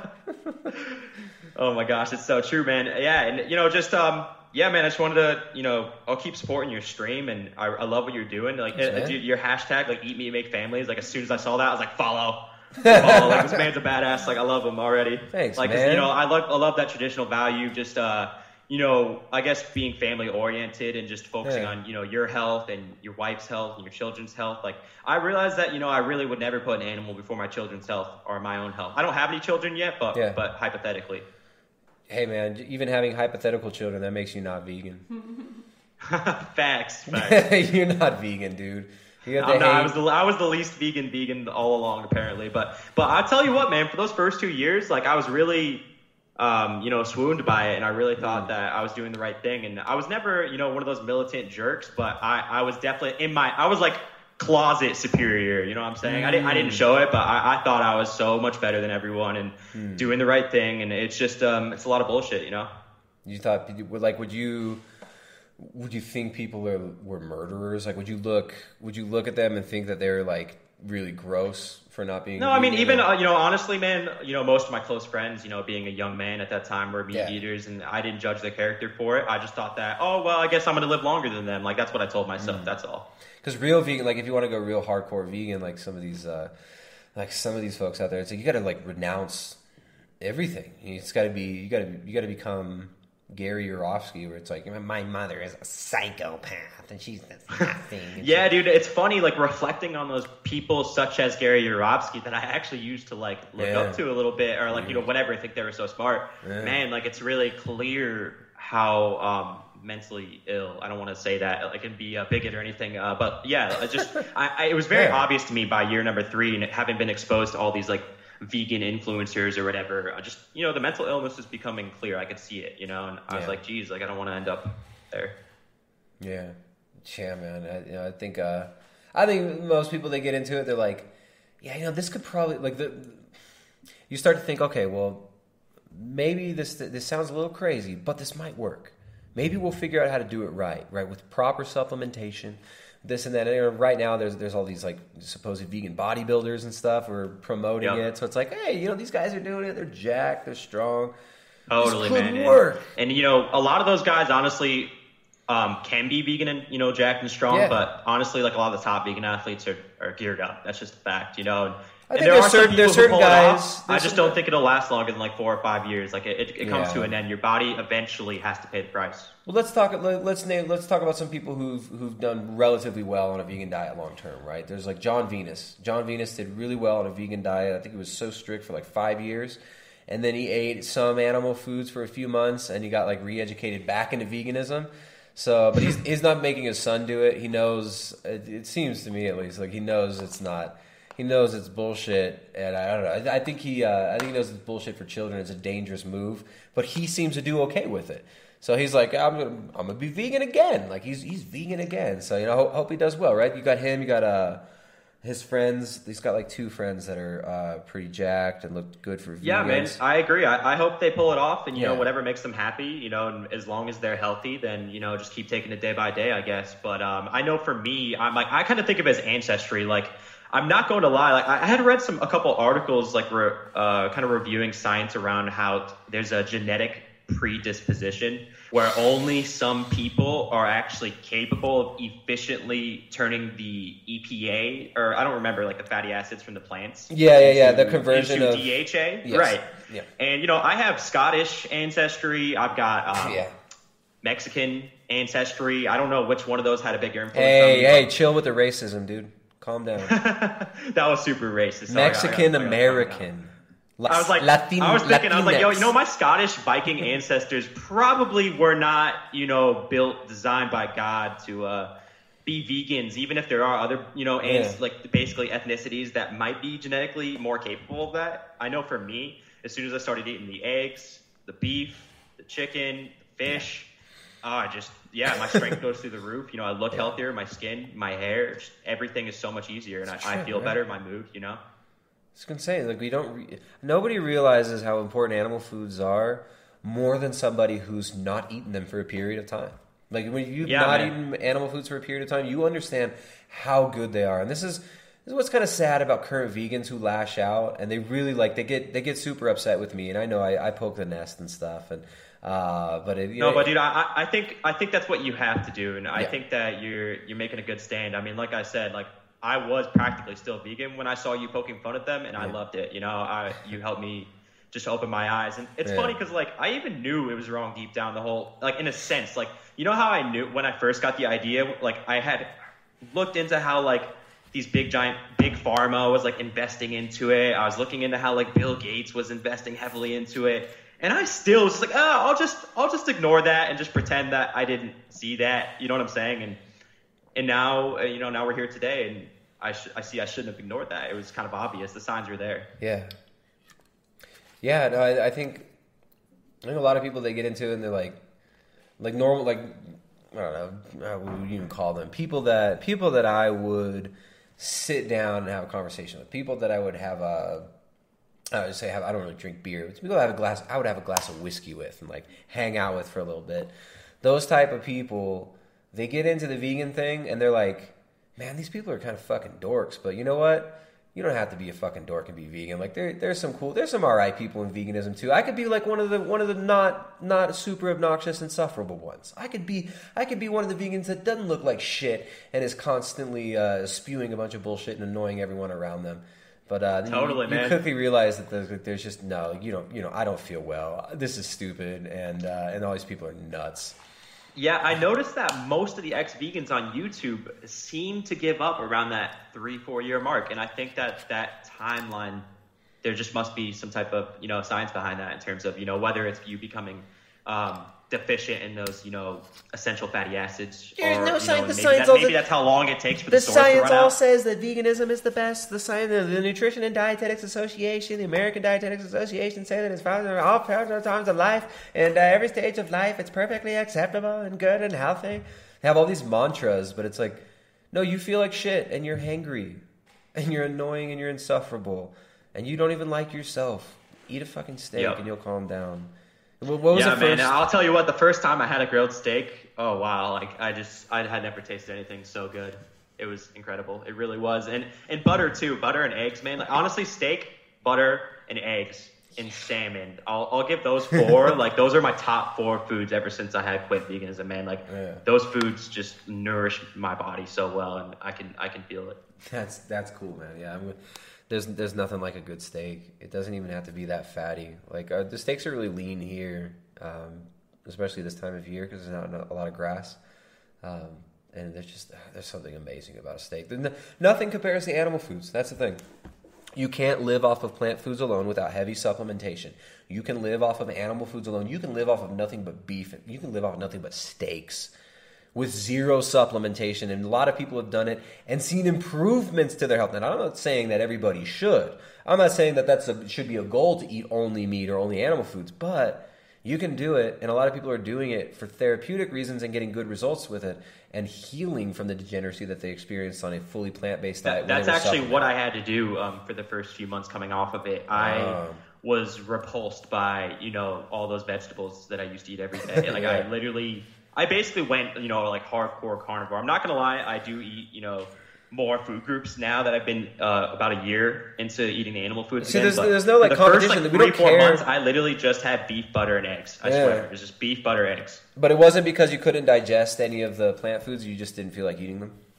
I just my body was just basically telling me no. I just was not. In, I just wasn't interested. I basically I felt incredible eating the. I felt better every single day eating the beef and the butter and the eggs. Yeah. So I just didn't want to fix what or break what was already you know working.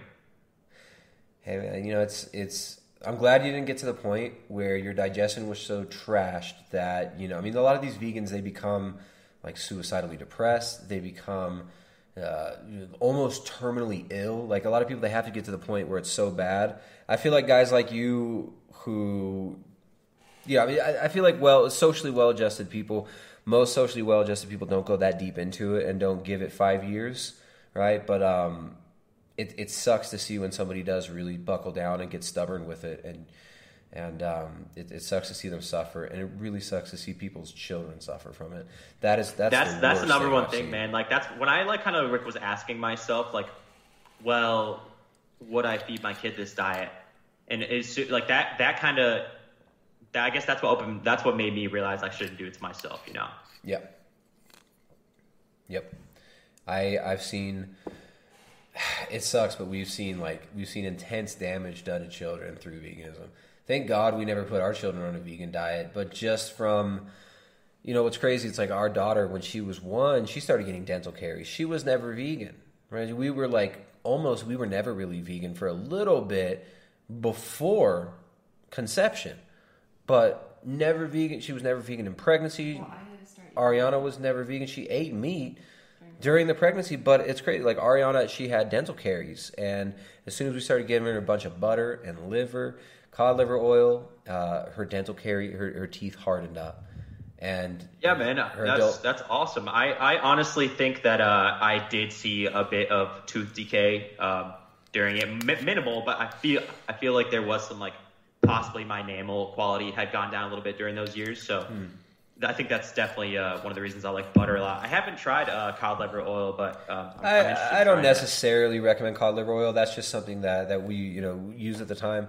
I'd say like you'd be fine just having you know I mean liver butter. Um, cod livers are really good. Like our kids love cod livers, but if you you know it's nothing to force, you know. But they have yeah, no, I'll definitely try that. I kind of, I kind of just stick to, like I said, the beef, butter, eggs, and, and salmon are my, are my favorite, you know, foods. In Try kidney or foods, but kidney or liver? I would like to try some liver. Yeah, liver and kidney are really good, man. And here, shout out to the shout out to Jessica for her book.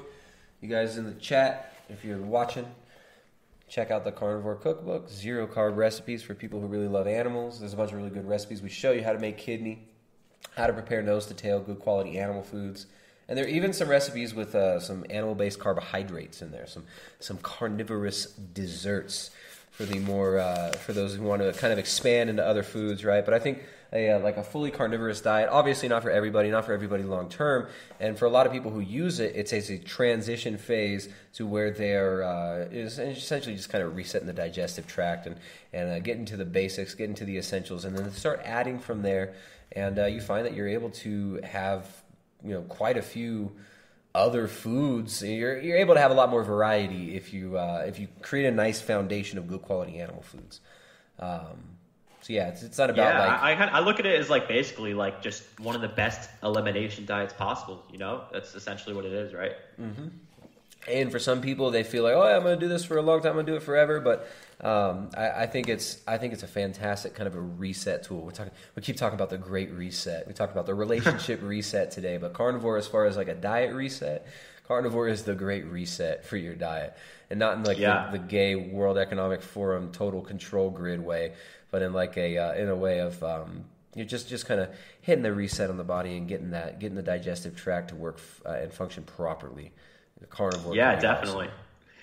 Yeah, uh, I was wondering how long, Tristan, like, have you, I guess, been aware of like a lot of these things that you're talking about? Like, for me, my timeline, I'm 24 now. I had kind of started to, I guess, dig into like rudimentary conspiracy theories that you know, whatever you see on like Netflix or Google or YouTube. Like when I was 16 years old, and then by the time I was 17, I was already, you know, full blown researched into, you know, things like, like I said, like I guess my topics I started with were like big pharma and like. uh I guess just some, some couple geopolitical things regarding like Israel and America and uh, uh, you know like New World Order You mean our essentially. greatest was, ally? That's so that's how long ago, seven years ago. I was wondering like how long you have been researching this stuff.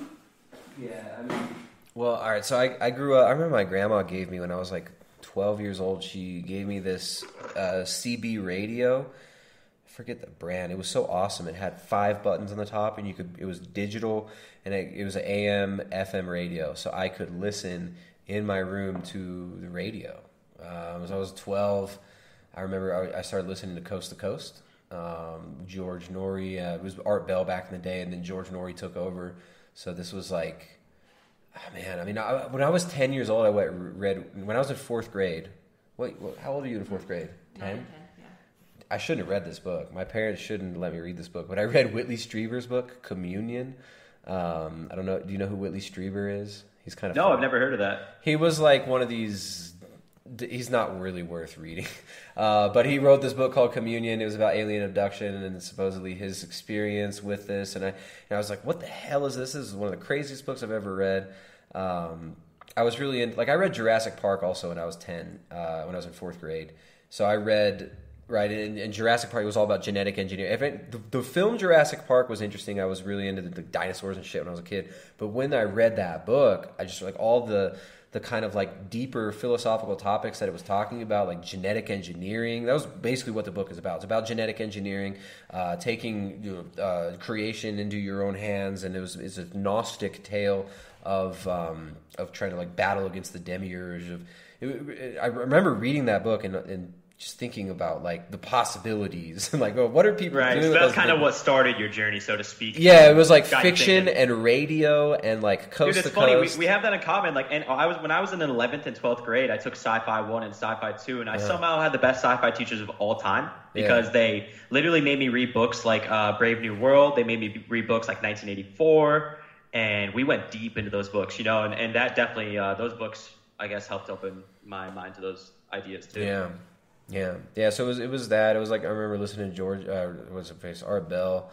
Um, a lot, and so then I was always reading the books about. Like I was obsessed with just mysteries, right? Like what the heck is going on here? I just we all know that there's way more going on, and I just always had this kind of inherent feeling that like we're not talking about most people are not talking about the most interesting things that are right in front of them most people weren't asking the questions that i was obsessed with with probing and i just i remember i used to lay in bed at night and just like wonder what you know what happens when we die right? And just like try to i would try to i would do mm-hmm. these like mental and i'm not definitely don't do this. This was dangerous but i would do these like meditations as like a young- young child and i would think about like the concept of like not being here like nothingness and try to like try to disassociate from what it was like what i am and just i would go really deep into these like weird meditations laying in my bed in the dark and and all those all those types of things just got me interested in the kind of the mysteries of life and um, for better or worse i, I uh, crawled around all that sort of stuff and read every book i could find about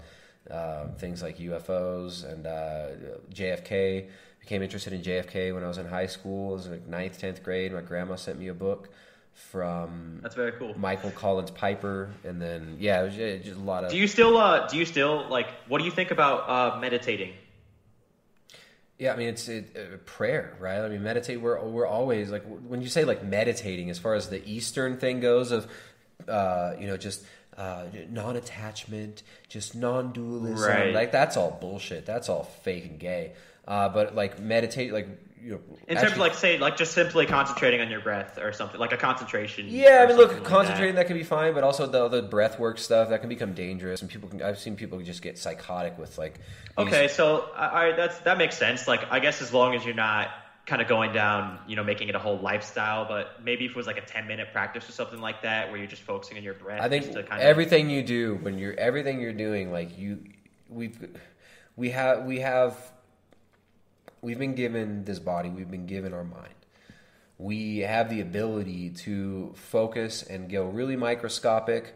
Uh, we can we can you know open up and, and close that lens, determine uh, we can determine like wh- where we put our focus, right? But I think that a lot of these meditation practices are really dangerous. They just become like idolatrous states that people are, they always chase these states of like, oh, I was, I was in this meditation and I found this one state, and then they keep trying to recreate that state. I think that Yeah, can be man, really dangerous. I've I've kind of had my fair share of you know experimenting with psychedelic drugs. Um, Yeah, that many kinda many stuff, many yeah. years ago, and I did um, you know you know heavily and frequently use marijuana for a point in my life too. And uh, right now I'm you know totally clean of all that. And it's funny, like that same thing, man. Like you're just saying, you're just chasing these states and.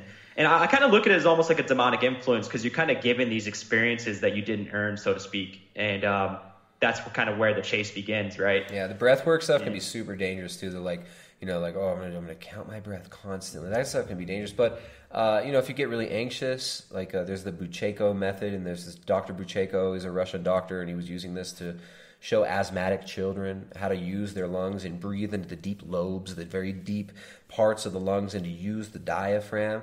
I think it's super important sometimes. Just like, hey, take a deep breath. Like, well, look at you, you're all clenched up. Like you see like a child and they're throwing a fit. It's like, hey, like come here, come take a deep breath. Like do you feel, like what's up with that? Release that. You know, you can. There's ways like, but this whole thing of uh, this meditation. You must go to your meditation mat. And you sit there. It's like, dude, meditation is like doing physical labor is meditation, right? Right. I mean, you can practically, you know, med- people who meditate preach about awareness, right? And and the reality is, we can practice awareness all day long. You're always right? aware. This is the thing. They focus on awareness and then they idolize these states of awareness, and then they try to constantly be in those states, and they treat it like a like an idol, like a drug. So, yeah, I think Yeah. the the meditation like stuff, like all this con, like meditation as content and as like uh, you know yoga and all this stuff. It's just stupid, but that doesn't mean stretching's bad. It doesn't mean like you know putting your hands in the air. Oh no, that's you, you put your hands in the air and you're stretching. You're doing the. I love it, man. You're doing So the demon exactly. pose. It's just like a little bit of deep breathing is good, a little bit of stretching is good, but Yeah. but making this whole philosophy around these things, um, that's where it gets dangerous. I totally agree. Yeah, yeah. So I think the uh, the meditation. It's like, look, you're you're doing physical labor. You're doing meditation. You're doing you're practicing a skill. You're trying to hone in a trade. That's deep meditation. Uh, this whole thing of like do nothing meditation is freaking retarded. Yep. And it's uh, that's that's a that's a it's a mind suck, and that it's not even like yoga meditation shit that they've imported to the West. This isn't even like these are not ancient traditions. A lot of this stuff they're just mishmash, hodgepodge, um, kind of uh, packaged, commodified little bits of culture taken out of context and and put into the West, and then you get told, "Oh, these are all the enlightened gurus are doing this. Look at the, the little funny brown men who uh, who are so enlightened. They all do this, and all you stupid Western whiteys who have no culture and have no history because you're just idiots. This is what you should do, and you'll become enlightened." And it's just it's a, it's it's stupid. It's a replacement replacement for real um, connection to God.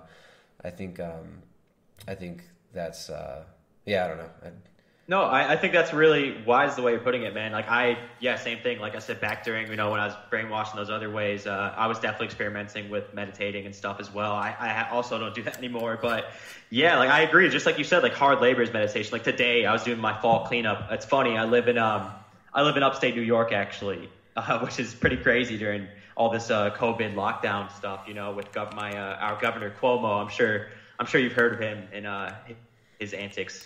Yeah, good old nipples. Good, good old Governor Nipples.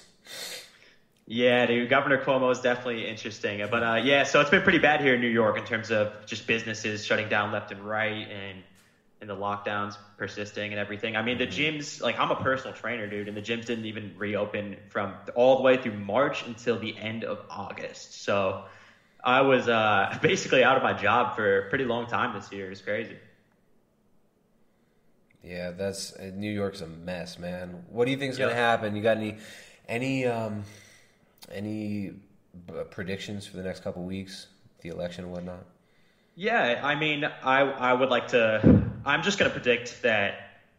I guess you know Donald Trump is going to win, and you know essentially, you know whoever's behind I guess, trying to you know destroy this country from the inside out. Essentially, is you know through whether it be through like I guess all these leftist antics with like BLM and Antifa and stuff like that. I'm just sure there's probably going to be really bad riots after uh, Trump wins. That's my prediction. I just think that Trump's going to win, and like for a couple weeks, there's going to be like insane riots in cities, and, and then it's just all going to fizzle out, and everyone's going to forget it ever happened. Yeah, we'll see. I hope I hope it's not too bad. It seems like the plan is like just chaos until January. Yeah, I mean, I, I agree. I think I think there is definitely going to be, like I said, chaos for. I mean, I I'm hoping a couple weeks, but but you never know what kind of tricks they got up their sleeve. But um, you know, I guess I choose not to worry about it honestly because I don't, you know, I don't live in a city. You know, I live, you know, in pretty, you know, open areas. So nice, yeah. In a conservative area at that too. You know, where the area I live in, you know, we Yeah. got guns, we got property, and we got land. You know, so Check your privilege. I guess bro. I just I just choose to kind of uh, stay keep my head out of it. You know. Right, just check your privilege and and uh, and move on. Definitely. I guess yeah. I I am very grateful for uh, what I got. You know, I'm definitely in a situation where you know we're safe and that's good. We're taken care of. Yeah. So I guess like, but if I I'm trying, what I'm trying to say is, if I lived in New York City, like I would be shitting my pants, and I would never live in New York City. Even before all this, I told myself that I was like, I've never been a city boy. Like I visited cities like Houston, New York City, and Yeah. LA. Oh, and Houston's It's just not my thing, man. Houston's nuts. The humidity there. Um, shoot, all right, man. Uh, thank thank you for calling. I really appreciate you sharing uh, sharing the story, man. I'm glad glad could be useful for you, and uh, glad I could be. Yeah, man. Thank you for having me on again, and, and and thank you again, you know, for putting out that message to the world and helping me make that change. And um, definitely, I'll keep supporting your stream, man. Uh, keep it up. Thanks, man. I, I really appreciate it. Thank you so much for uh, for calling in for the inspiration, and please call in another time, man. I want to I want to hear what's going on. I'm sure I'm sure we can uh, we will have some interesting things to talk about in the coming weeks. To say Sounds least. good, Tristan. Have a good night, man. All right, bro. Later.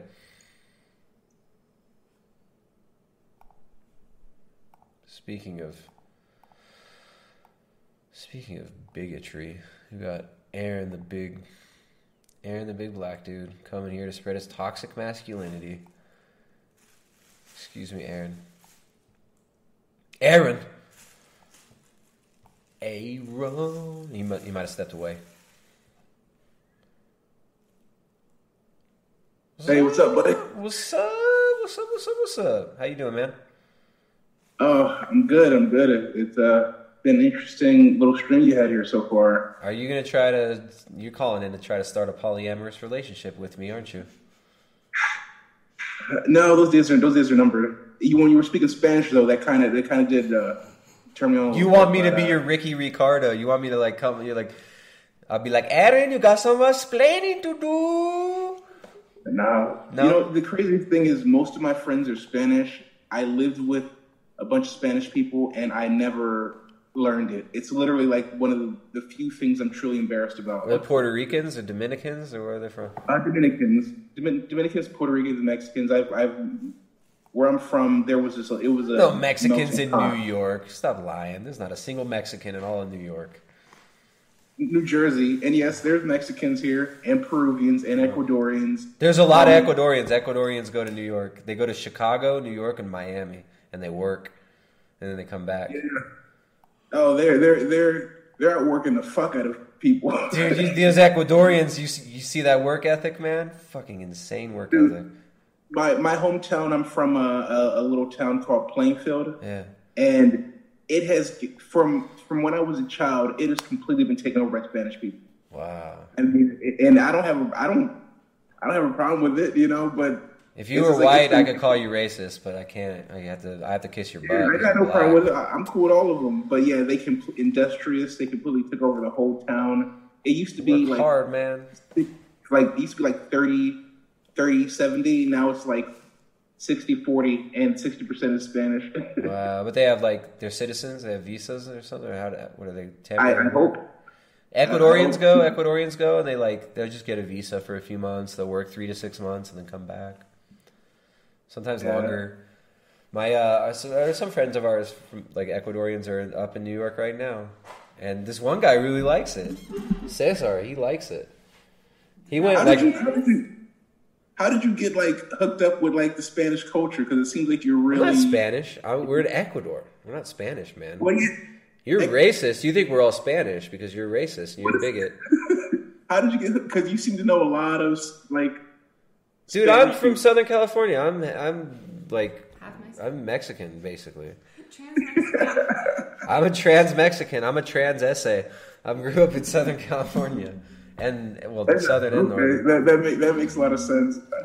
Come to think of it, but getting back onto the, I guess polyamorous non-monogamy. Getting back to your um, proposition, go ahead. What is your proposition? There's no proposition. It's a I know terrible- there's a proposition coming. Don't.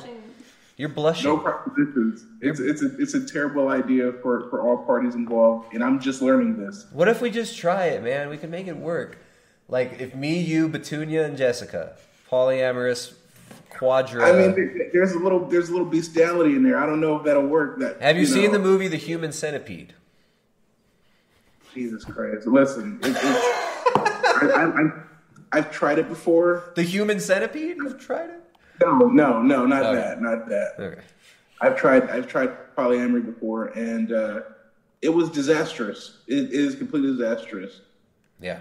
Uh, um, I think I, I explained to you a little bit of my situation with the mother of my children, and But you didn't talk about. You didn't tell me about the uh, the poly part. yeah, yeah, I kind of left that part out. Convenient. Convenient to leave out. I leave it out. To leave out, yeah. Yeah. Um, so I was, tr- I mean, I've always been.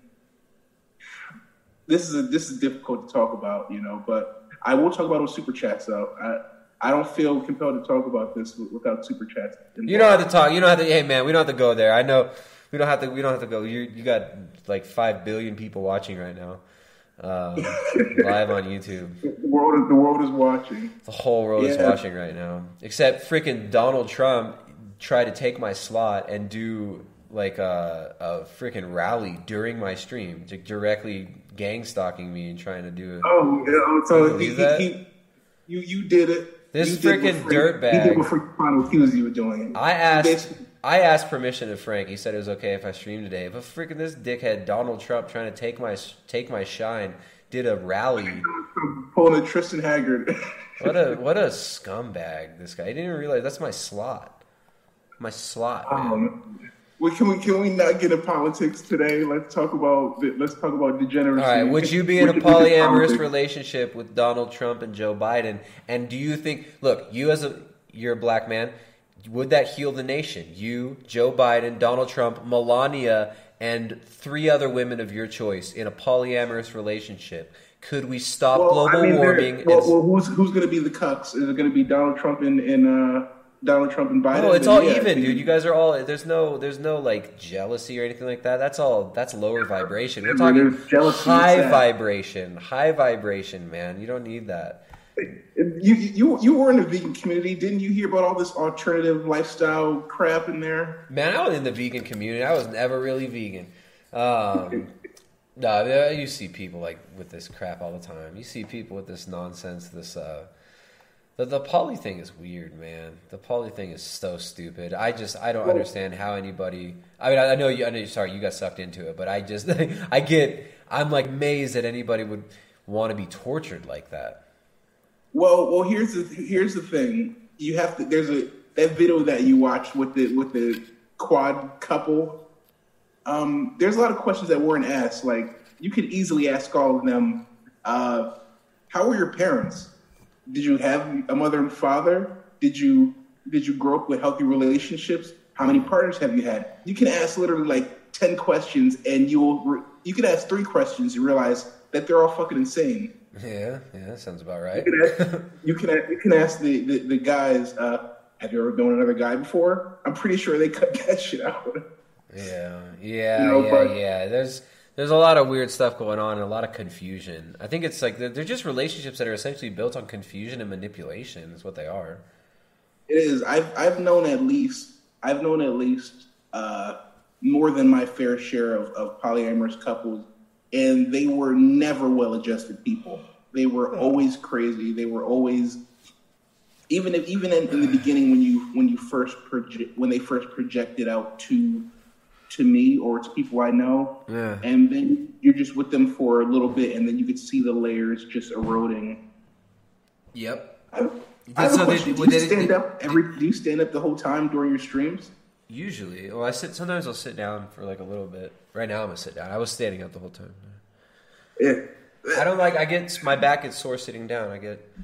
I got injuries, man. I got pains. I got traumas. I got injuries. Oh man, this is like this is like the So much pain. You have, you have the Ah.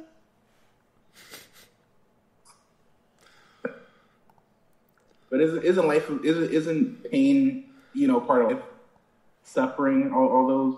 Yeah. Well, depends on who you ask, right? Uh, you know, I, Yeah. I, no, I don't mind it. I I enjoy or standing well up. being, too. well being.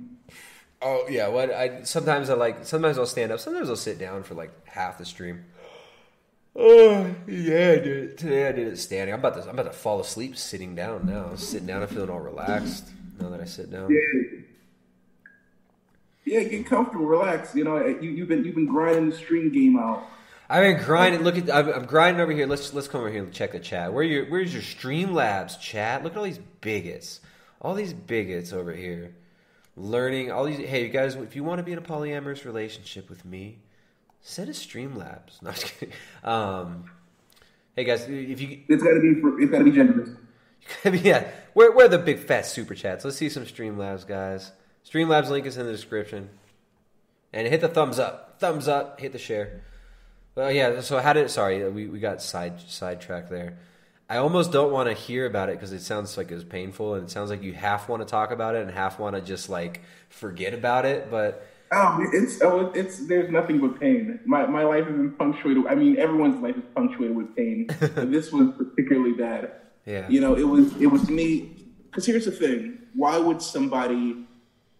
All right. Well, first off, let's just say I I grew up in a single family house. Yeah. That's that's not you know typical millennial, typical millennial, of course. Yeah, typical millennial. And and uh, being being uh, overweight, I had a lot. of. Sometimes it works, man. Racism, man. I Sometimes love it racism, works. bro. Because they, hey, there you go. Jake, thank you very much. There's a girl I dated way back, asked if we could be poly. It came out of nowhere. I bailed so fast, lol. Yeah, good bail. Good bail, man. Get out of there. Big red flag. If a chick tells you she wants a fuck buddy or a polyamorous relationship, get out. You want nothing. I wish I, would, I wish I would have had this. I would show my older self that, and I would be in a better position now. Yeah. Well, because because here, 'cause here's the thing, you know, being being overweight, I had a lot to compensate for, if you know what I mean. Like I was overcompensating for a lot, and my relationships never were really amazing. So I started. uh How can I say this? All right, I'll say it bluntly. At almost 500 pounds, I was sleeping around a lot. Like you'll be surprised with with being uh like I was like I have nothing. I'm overweight. And I was just trying to constantly overcompensate and Yeah. be with women, be with women. Sure, it becomes like a drug. I mean, it's just like it's like any drug. It can be. It, it, it become addicted. It's becomes drug. addictive. You're you're chasing the state. You're chasing like the you're, you're chasing like that feeling of approval, right? It's and it's like it's it's this, the thrill of the chase. It's the whole thing. But then at the end, it becomes kind of empty. Eventually, hopefully sooner Uh, rather than later. empty. I felt like I felt like I would look at myself in the mirror and I would just see like my eyes would be black, like in my in you know in my mind's eye. I would, it, was- it was like I felt like I felt like a I felt like a demon. Honestly, I felt like a wow. like what's wrong? What's wrong with me? Like what what am I doing? And and it's not it's nothing to boast about. Like I could have been a one of those like what is it dating coach or some one of those one of those A guys. pickup artist, a pickup artist. I, guy. I could, honestly, I could be a pickup artist, but there's nothing but shame in that Right. because, I mean, you know, I would say it's it's a it's an unhealthy number. I would say, Yeah. but um, and so I I was I was musing with myself, and I'm like, maybe I'm not meant to be in a monogamous relationship. And I told myself that for a while. I had the first step was to unlearn those feelings of feeling bad for what I was doing. That's that's that's how any addict does it. You just justify it. You, you smash down your conscience. Smash down the conscience, yeah. And and I did a very good job at that for a long time hmm. until I hurt way more people, including myself, than I should have.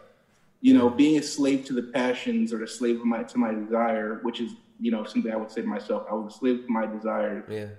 and it's just like any other drug. It's just you know you just do it and do it until it and it, and it has ruined my life. I have lost jobs to be with women.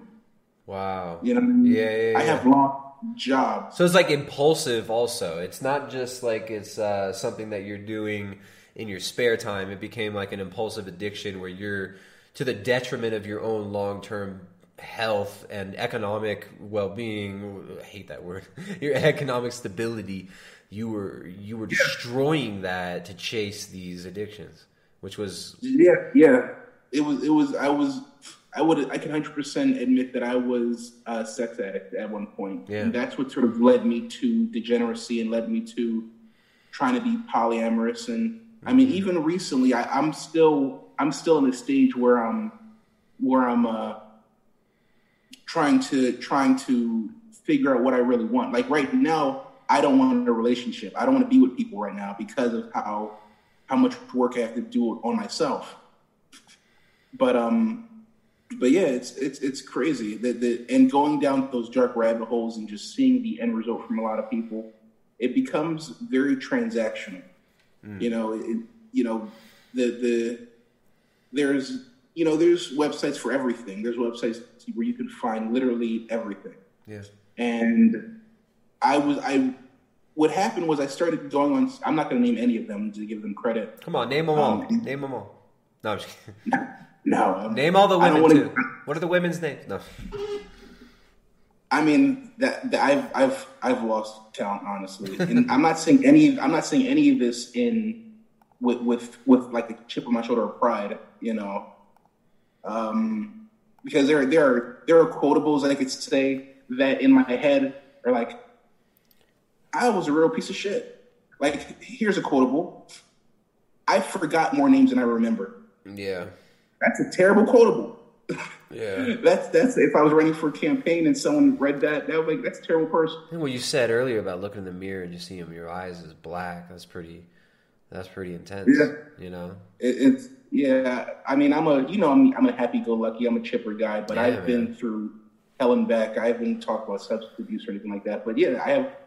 my I think that's why you're so easy to talk to. It's like you're a real person. You're not like you're not here trying to. You're not trying to pretend. Like you talk to these people sometimes, and they're just especially these fake internet people. Like they're just they're trying to. It's I'm this. This is me, and this is my story, and I've got this. But you're not. You don't know. I don't, I don't see that from you. You're not trying to frame something.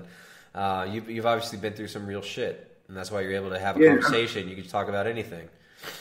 Yeah, pretty much. That that's well, it has gotten me in trouble. It has gotten me in trouble. Someone I've had people use use my YouTube videos against me, which has happened.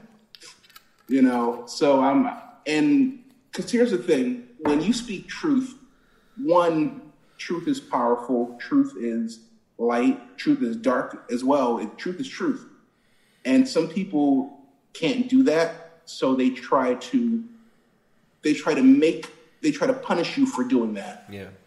You know, but there's so how's anyone going to know who you are if you don't tell the truth? Yeah, well, if somebody's stuck in illusion, they oftentimes because they reject the truth, so they hate it. When you tell the truth, they get mad at you. They don't want to see that. They want to see other people who are miserable and fake like them. And then Yeah. oh, that's it's a sad it's a sad reality, but people don't like it. Oh, yeah, not all people, not all people. It's like I don't know. Well, I think again, I'm bigger and stronger than you, so I won't worry too much. Thank you very much. Thank you. Erica donated five bucks. This Weston Price Foundation claims CV is five hey, but that's not. That's I don't think that's true. I don't think that's actually. I don't think that has anything to do with what we're talking about. Also, but I appreciate the donation, and uh, I don't think that's true.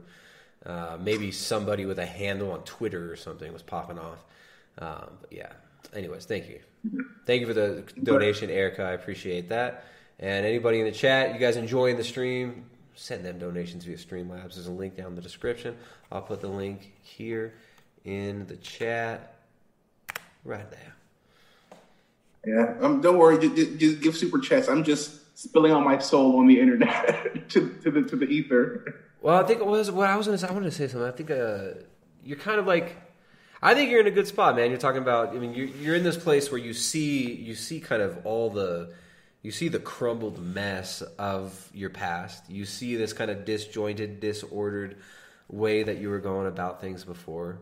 Um, I know you believe in a higher power. I know you believe in God, right? So it's like I think you're you, you're you're moving towards kind of integrating a lot of this stuff, and I don't know, maybe maybe that healthy, like actual, real, long term relationship is. uh Maybe it'll come about soon, man. It's like you're better. You're better off to be going into a good, like, solid relationship from the state you're in now, where it's like you're you're brutally honest with yourself. You know you you know many of your shortcomings. Obviously, we don't we never can see all of our flaws and shortcomings, and uh, we're we're blinded to a lot of our we're blinded to our own delusion, which is you know unfortunate, but that's that's life. I think I don't know. It sounds to me like maybe maybe you are in a good spot to uh, to to be in a real healthy relationship where you're both honest. Well, and I, I'm, I'm eventually they're gonna have to they're gonna have to they're going to have to um, put up with a lot, you know, because I realize I'm a difficult person, you know. For that again, this is sort of why I sort of was was uh, going towards polyamory myself is because I was like, man, I am a crazy. I'm crazy, you know. I'm I'm not normal. I'm, you know, any relationship I've had, my mouth has sort of just gotten the best of me. Let's just say, and a lot of people can't take that. Like you're you're out of the dating pool. I'm still in it, and man, it is not. It, it's it's it's in a really bad state. Like if you, I've had conversations with people. I I'll talk to them for you know a month, and I'll say one thing. No, I'll say I'll say maybe a week or two, and I'll say one thing they don't like, and I, they'll never I'll never hear from them again. The the the this this new paradigm of relationships is very beneficial for you know the opposite sex. Let's just say that, and it's almost like a it's almost like a shooting gallery. So the the way relation it's almost like a, it perpetuates itself. You know, it it would it would perpetuate my behavior. You know, so I would get I would talk to somebody. You know, we'd be together for a while and then I do something they don't like, then they break up with me, or I break up with them, or I end up, you know, uh, you know, cheating or something like that. And it, even if I didn't, it would it, it seemed like it would just perpetuate itself over and over again, and it's only been getting more accelerated. So I'll talk to somebody, and within four days, I'll stop talking to them because I'll say something they don't like. And usually, what this thing that I, they don't like would be more or less true you know, to me. So, but it's just like relationships are not going to. Eventually, I think they're going to go back to a more uh, conservative stance, but it's not going to be until we get in the full uh, Sodom and Gomorrah land. Yeah, no, but there's always people. They're always like, women want a good relationship. They want a good dude. That's I mean that that doesn't change. Like they don't. We get confused. We get lost and we get addicted to all sorts of nonsense and get uh, and get in so delusional states. But people still want. People have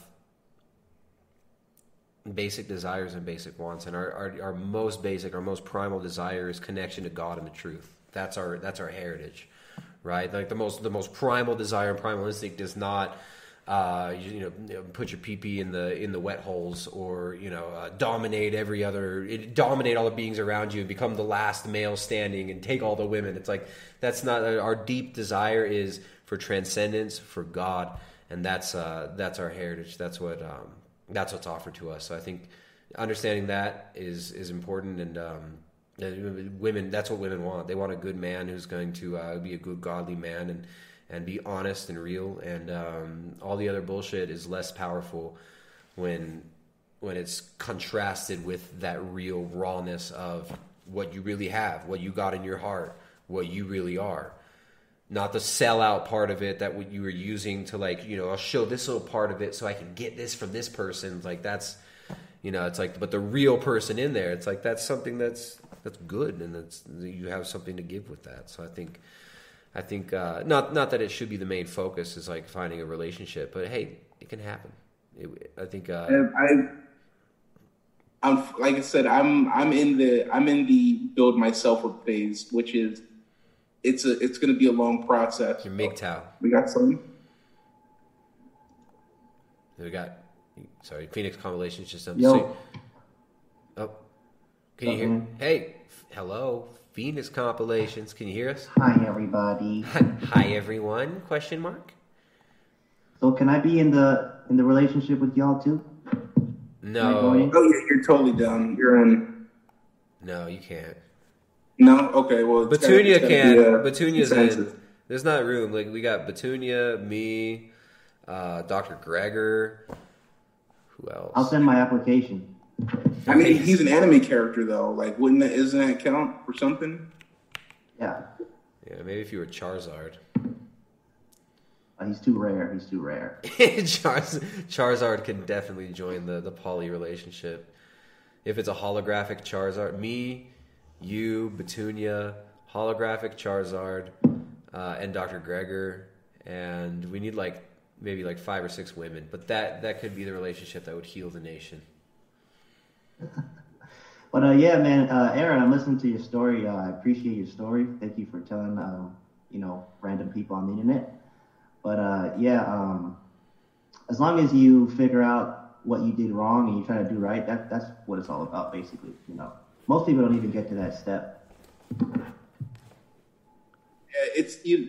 The, there, there's a there's a there's a very well trained. Um, God, I'm about to I'm about to get into Aaron a big black dude bag. Um, so if I to turn off the fuck mad bitches, you know, uh, muscle is very hard, and, and it's it's something that I'm really trying hard to to to to tame. That is my demon. You know, I realize, you know, the the, the seven deadly sins or the, the passions, you know, as they're called. I realize why they're deadly because given any of them to their farthest conclusion will kill you. You know, anything, whether it be gluttony, whether it be greed, whether it be uh, anger, you know. So why is it so So, hard yeah. then? And once you realize that, shouldn't it become a lot easier to say no? What's the hard part? Well, you- you're missing you're missing the the the, the hard part is learning self worth. That is the hard part. That's probably that's probably my biggest Achilles heel. Uh, as confident as I may seem, or uh, many people, I, I would assume, um, my self worth is probably not where it needs to be. I mean, that could be just from the way I grew up, uh, you know, being the quintessential fat kid. Uh, it, it could be a, lot of factors involved. Um, but yeah, I'm trying to learn that self worth. And here's the thing: luckily, I do. I have. I have gotten more self worth because I have. I do say you know a lot more, and I realized when I was when I was a. I'm gonna get into when I was a fat fuck. Like I, I got more women back then than I do now because of my self worth. Like I look way better now than I used to. I talk to less people because of the the bar that I set for myself. So it's you know I'm getting there. Yeah. I remember being uh, in high school and seeing couples and having anxiety from seeing couples because I just thought, oh, they're just they're gonna break up. It's it's bound to happen because that was the Well, high school the, couples are um, so flippant, right? Like it's such it's a childish relationships when they're in high school, and even like college kids too. I can relate to that. It's like it's totally, it's just so, this is just so fake. It's usually built on on so many false premises. Yeah, but my friend now, he's been with his girlfriend since um, high school, so it's probably been like I don't know, like four or five years, and I'm happy for him. It's like, hey, he found his, and it's a long term thing, and that's a good thing. And I used to feel, I used to feel insecure about that. I used to feel nervous about that, but it's like now I feel like it's a good thing. Yeah, I think it's great, man. Like, Marrying your high school sweetheart, like that's the best, one of the best moves you can make as far as you know long term relationship status. You don't want to be searching around and, and shopping around for years, especially as we age. Like the the, the pool gets more and more contaminated. Um, the, the culture is getting more and more degenerated, and uh, you know, the longer a woman has been out there chasing delusion, the harder it is to um, to reel her back into reality. And same with you know with us too. Like the longer we're out there delusionally chasing just nonsense, and the, the harder it is to reel ourselves back into reality. Tristan, how did you deal with it? Give me some advice. Give, Uh, give, give me well, I was some- 20, 22, no, 21, 22 when uh when I got together. I was just sick. I was just I, I had a conversation with a friend of mine. I remember sitting in my car uh, after work, or maybe it was during work. I was a, I was a valet. I worked at this little hotel on the beach, and I got the park car. It was so cool. I didn't even know how to drive a stick, and I got this job as a valet. Uh, I learned how to drive a stick shift as a valet on all these cars that weren't mine. It was really crazy. Uh, but I remember, yeah, that it was uh, off work at the end of the shift, and I was sitting in my car talking to a friend of mine um, who was my my age, and he still lived. He was like a high school friend, so he still lived down south, and I was living up north. And uh, I was, he was just like, man, the next girl I'm with, I'm gonna marry her, and I'm gonna have children. And I was like, dude, I kind of feel the same way. I'm sick of all this, like these little, like trying to like date girls. Like I want, I want to have a relationship and build something real. And I was like, yeah, dude, I'm with you on that. I'm gonna do that too. Basically, I was like, you know what? That's it. The next, and I, I just, I was like, you know what? There's, there's no more screwing around. And um, I think, I think I had like one girlfriend before, like from that time, and then you know, met Jessica. I had like, I think it was like two. No, it was one. I had like one girlfriend who wasn't that serious and just kind of fell apart. And it was like, yeah, whatever. It was you know kind of cool. And then, uh, yeah, I met Jessica, and uh, just it worked out. It was kind of by the grace of God. Uh, but we had a lot of work that we both had to do as well. Um, but yeah, I basically just told her like, look, this is uh, I'm not I'm not looking to uh, to like really mess around anymore. I'm not like it's either you're gonna like come along or or you're not, and we can we do other things. And she was just like, okay, cool, like yeah, let's do this. And uh, we just it just it worked out. I'm I'm so I'm so jealous. I don't I don't even know if I have I don't even know if I have it in me to do that, but I don't fear of commitment, I guess you could say. Maybe Yeah. that's that's that's one of the problems because my cousin uh, Donnie he he married his uh, I guess right after high school sweetheart, and he, they're they're still together. I think it's been what is it? I think it's eight years now. It could I mean it could be shit. It's probably twelve actually. Now I think about it. Um, it seems like I'm not having any difficulty. Again, I'm bigger than you. I'm That's some stronger really than you. some really solid advice from Hench right there. Just be bigger and stronger like him.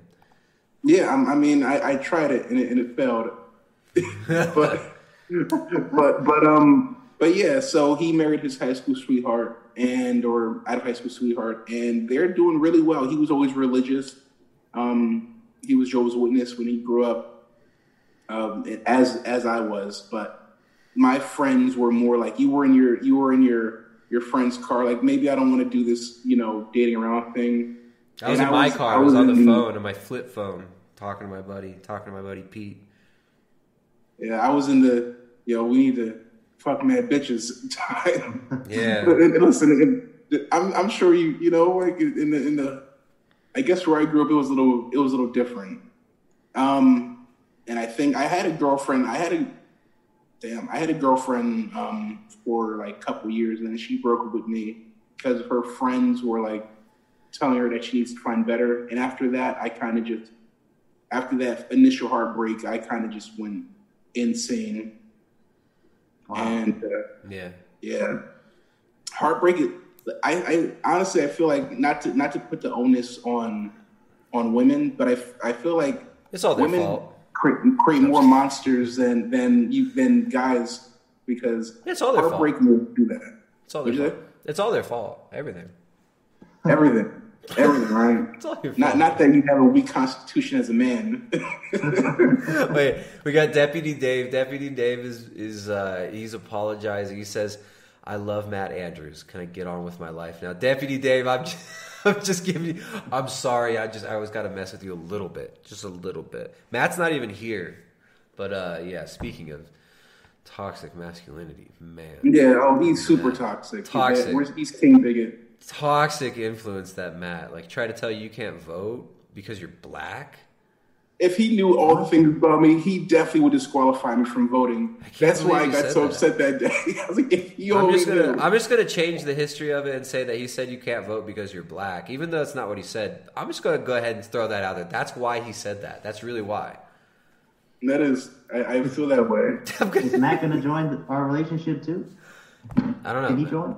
Matt's not even in the chat. What is your problem, Matt? He hasn't called in all week. I think Deputy Deputy Dave scared him away.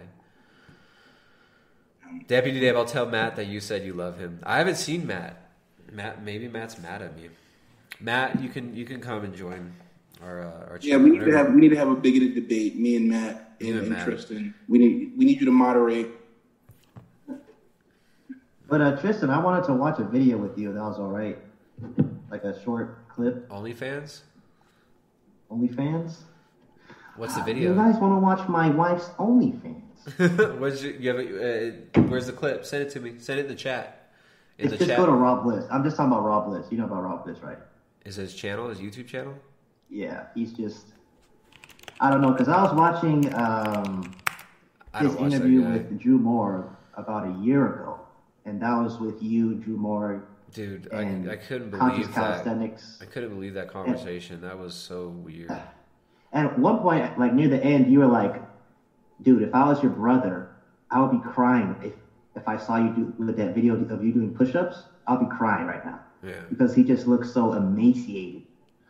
dude, I, I remember. But, uh, I remember getting off that call and like actually crying because he was he was like he was so he was just so gone and so I don't know man that was that was a hard one and it just seemed like the audience and other people just don't even care like they just want the entertainment and they just I don't know to me it just that Well, was if you go to his channel, he gets so many dislikes every video, and he gets people talking like, "What are you doing, bro? Like, Yeah.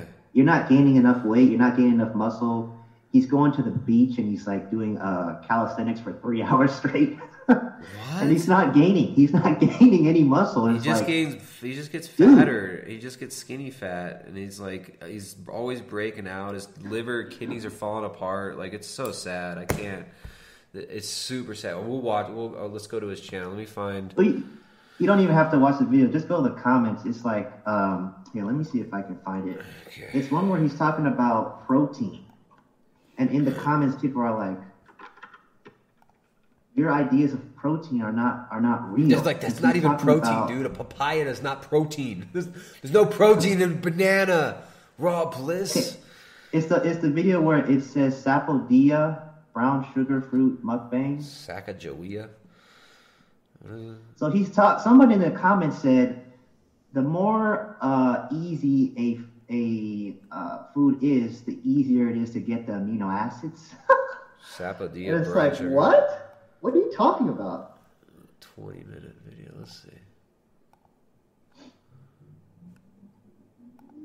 Uh oh, you've been blocked, Tristan. It's just this happens sometimes on YouTube for me, but then it plays. Watch. Here, oh, if I refresh it, Oh no, you block block. this happens all the time. All these other open, open I'm talking to Whitney. I'm talking to Whitney. Talking to Whitney. Hello, everyone. This is Austin from Robless.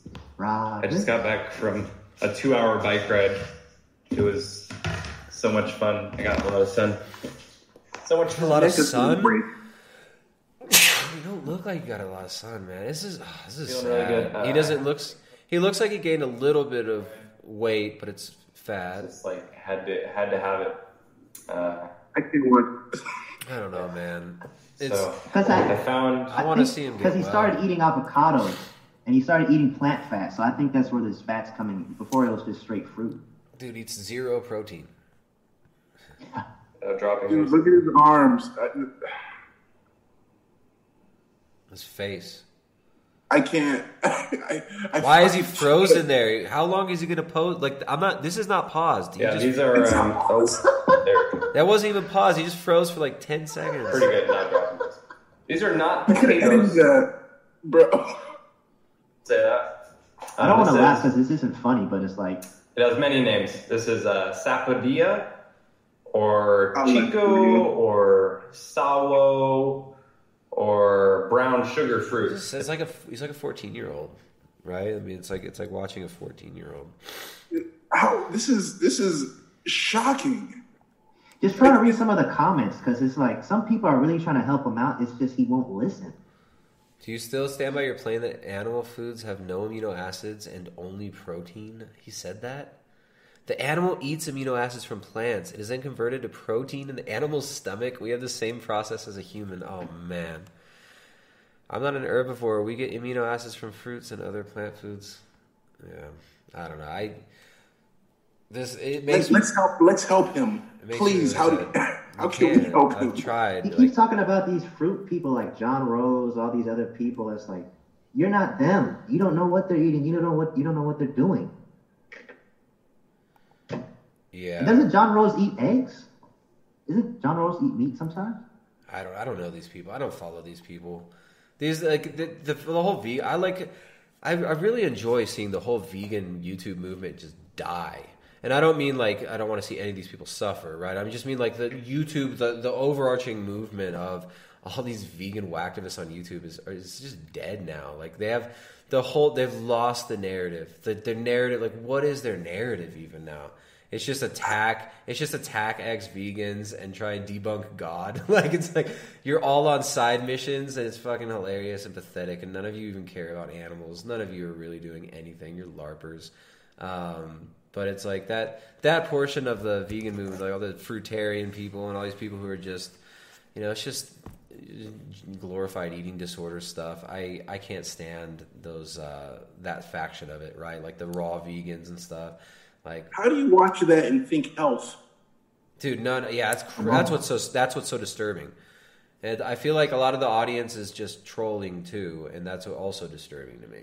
It's like there's people that are watching it and they're like demonically feeding off, like Frank Tufano, like the his audience will feed him delusions, and and and just constantly feed this just to watch it burn, and it's just to me it's sad, it's pathetic. Some people would just like to watch the world burn.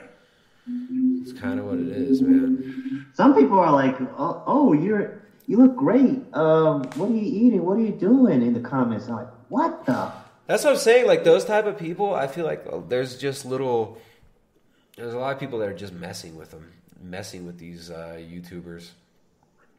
I watched one of his interviews. He said he travels. Basically, he lives depending on the fruit season. so if it's good fruit in Vietnam, he'll be there, and then if it's good fruit in Malaysia, he'll be there. He just travels based on the on the fruit seasons. Yeah, yeah, it doesn't. It's ridiculous. It's freaking ridiculous. I, it makes me sad to see these people. I, I hope Austin gets well, but But in that interview that of, of you and him and Dan and Drew Moore, Dan said, "Let's see you in a year and see how you look." And it's been a year, and he looks relatively the same. It looks the same. It's like, dude, it's. I've had conversations like this with a lot of these vegans. You remember Goji Man came on, and we were talking. Oh, if in a year I'm not getting the results I want, then uh, you know, definitely maybe. Uh, I'm not. I'm not vegan. Just you know, I wouldn't be vegan to the detriment of my health. And it's like, I mean, I haven't watched a Goji Man video in like a year, anyways. But you know that. I don't know. Are these people getting better? I hope so. I hope it works out for them. What annoys me, people like Rob Bliss don't bother me so much. I, I hate to see their audiences goading them on and and feeding off of these people suffering. It seems like a very parasitic relationship, but that could be I could be wrong. These could be real people who are commenting and they think what he's doing is cool and great. Um, but to me, it Real seems, mentally ill people. to me, it seems like people are just fucking with him and just uh, they want to see him hurt, and that's sad. It's Well, uh, he says that he, he feels he has all this energy. He feels great, and that's I know what that feeling is. That's that's when you're fasting and you have this euphoria of I don't know what it comes from. I don't know what it's from, but you feel high, kind of. It's but he's prelest. basically He's just high on prelest. He's high on spiritual delusion. He thinks he's ascending. yeah. It's like um, the closer you are to death, the closer you get to God. Basically, it's like I've been on Hospital fast. residents feel great before they die too.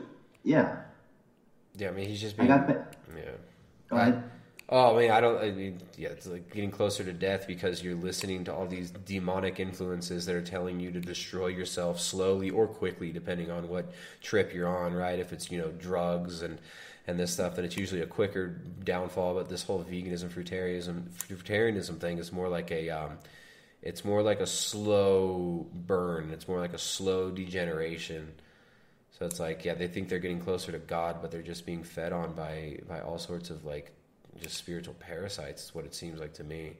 But I, yeah, I, um, it it bums me out seeing some of these people, um, like the Rob Bliss and these these types who are just they're using it as a vehicle for their self destruction, and it's like. It's their spiritual journey. It's the same with polyamory. It's like, yeah, it's my journey. I just, I love so much. I just want to, like, I love so much. I want to have like three boyfriends. And like, uh, I think it's so cool for my my child to grow up with like three dads who all, uh, who all. You sound like 15 people I know. It's dude. It's like, I mean, it's, to me, it's like it it it sucks. It's like it is frustrating because I love all of them equally. All of them. I have 15 minutes with Chad on Wednesday. Thursday, Brett, he gets 15 minutes of me. And then the Friday, Brad Pitt, I mean, the other Brad, he gets me for about 20 minutes. And don't be jealous. If he gets me five minutes more than you, that's just how my schedule is. Yeah. dude, it's it's crazy. Check it out. I found there's a clip. I had this pulled up. We're gonna have we'll talk more about polyamory on future streams, but we'll watch we'll watch this clip too. We got to get the uh, we got to have we got to get the Godfather up here. In societies where psychedelics are not available, poor substitutes have, have been put in place. These are stopgap measures to try to assuage and direct this, this virulent need of ours to addict to something. Well, when you take the tendency to addict to behaviors and cultural modes and so forth and weld it to the demonic capacity of modern technology to produce more powerful drugs than have ever been known before and in greater amounts so that laboratories can produce literally tens of millions of doses of cocaine or heroin can be produced in rural laboratories in Burma or Colombia. And then you have a global transportation and delivery system that within 24 hours can have this teens stuff in on Hawaii. the street Right, in and you just Frankfurt, imagine them shirtless all day. Bangkok, Tokyo. Uh, it means that we have to take hold of ourselves and realize what is going on. The dark side of ourselves, married to technology, can just carry us to hell in a handbasket without any difficulty at all if we don't uh, quickly and radically uh, revise our relationship to these things. So, um, the, the issue, strangely enough, which lies directly ahead of us on the historical continuum, is in fact the issue of drugs and more broadly the issue of addiction. What we are doing to ourselves. this is like a sad music. I, th- I thought it was gonna be about poly. It was. It's just about. It's just revising relationships. Transcendental machine. I was monogamous for 15 years, and the argument that I used for it was what I call the union argument, which is that you can go deeper in a monogamous relationship. It's an alchemical marriage. It's a fusion of souls and an effort to re- this guy uh, Terence McKenna, he he started advocating polyamory and stuff. This dude died miserable and alone. Like this dude, he had so many failed relationships where he just used his partners and stuff. It's just another one of these like new ager guru hippie types, the psychedelic, the psychonauts. A lot of these people that start getting into these ideas, you know, exploring alternate ways of having relationships with yourself and other people too. And uh, and the dude died miserable and alone. I mean, it's just really sad. Miserable and alone with all sorts of broken relationships around them. Um, Bigot donated five. Oops, sorry. We got a, got a super chat here from Bigot.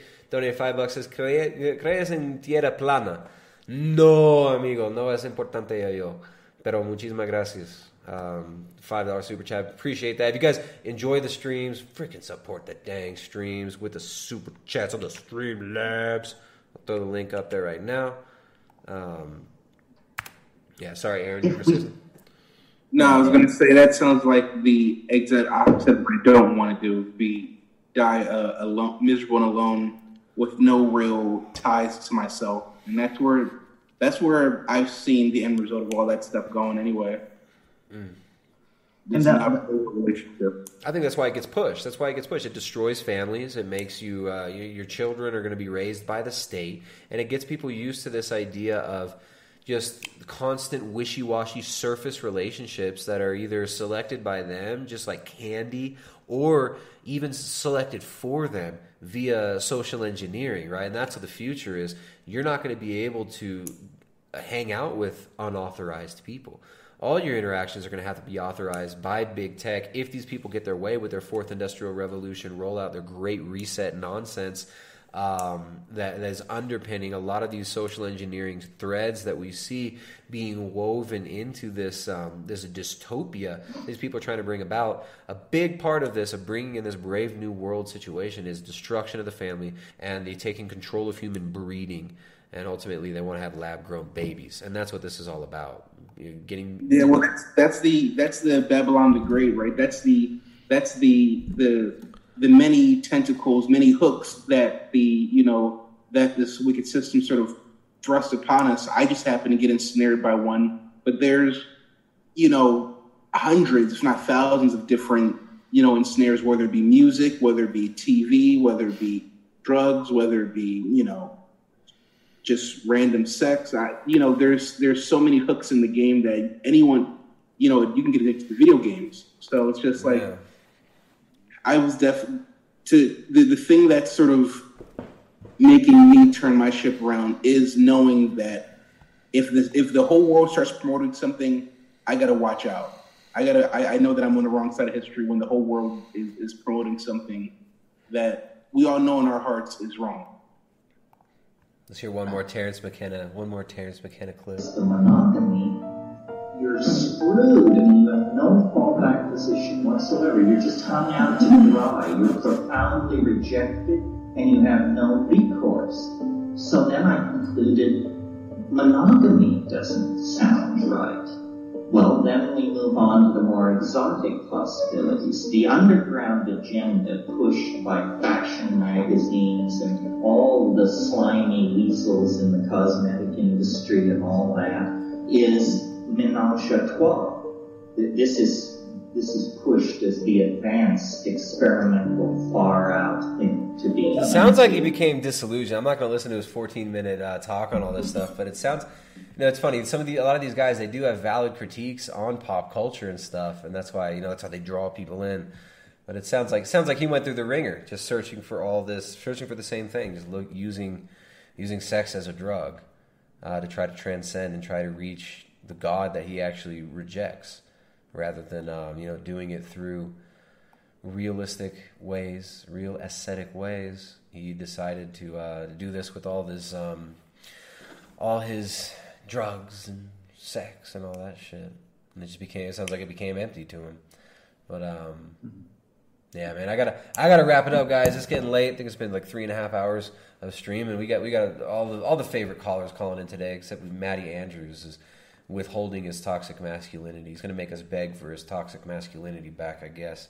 But uh, yeah, Aaron and uh, Aaron Phoenix compilations. We got Jerry who's was jumping back in, but we're ending it right now. Jerry, sorry, dude, I'm I'm getting out of here, man. Um, any last words, Aaron? Where can people find you? You got any? You got anything online? Um, not right now, but you could find me uh, on YouTube. Uh, just click on my name, um, Aaron Big Black Dude, uh, or Instagram, which would be Aaron underscore Vision underscore. And I haven't really posted new content yet, but it's probably coming. I think I'm, I think I'm going to return to form. Nice, nice. Phoenix compilations of the famous Phoenix compilations. All I got is YouTube, man. There you go. I got an IG, but I, I usually use it for like DMs and stuff. Cool. Well, you make sure to hit me up on IG so I can follow your IG account too. I'll hit you up though, Tristan. Sounds good. Sounds good. All right, guys. Thanks for hanging out. Um, we've learned a lot. all you good global citizens out there. Thank you for the ones who've been supporting via the Streamlabs. Really appreciate that. For supporting by liking it and thumbing it up. Um, let's see. Thank you guys for calling in.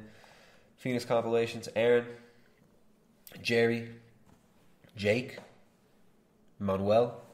We got a bunch of good calls today. That was awesome. I love these open line shows. They go for a long time, but it's well worth it. So, hey guys, we'll see you next time. You can find more at primaledgehealth.com. Become a member at primaledgehealth.com slash membership. Uh, check out, we talked about the carnivore cookbook earlier. There's a link in the description for this one. Uh, we're going to do, we did our coaching, did we do a coaching call?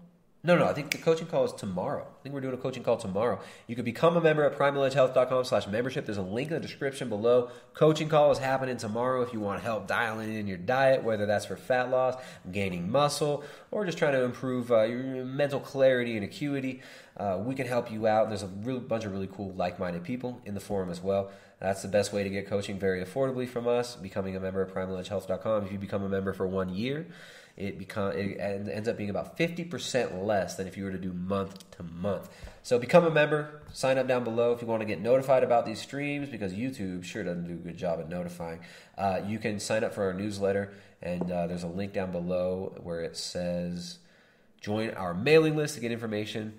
Uh, that's how you can get on the list to be notified for these streams. So we'll see you guys next time. I'm out of here. Later, guys.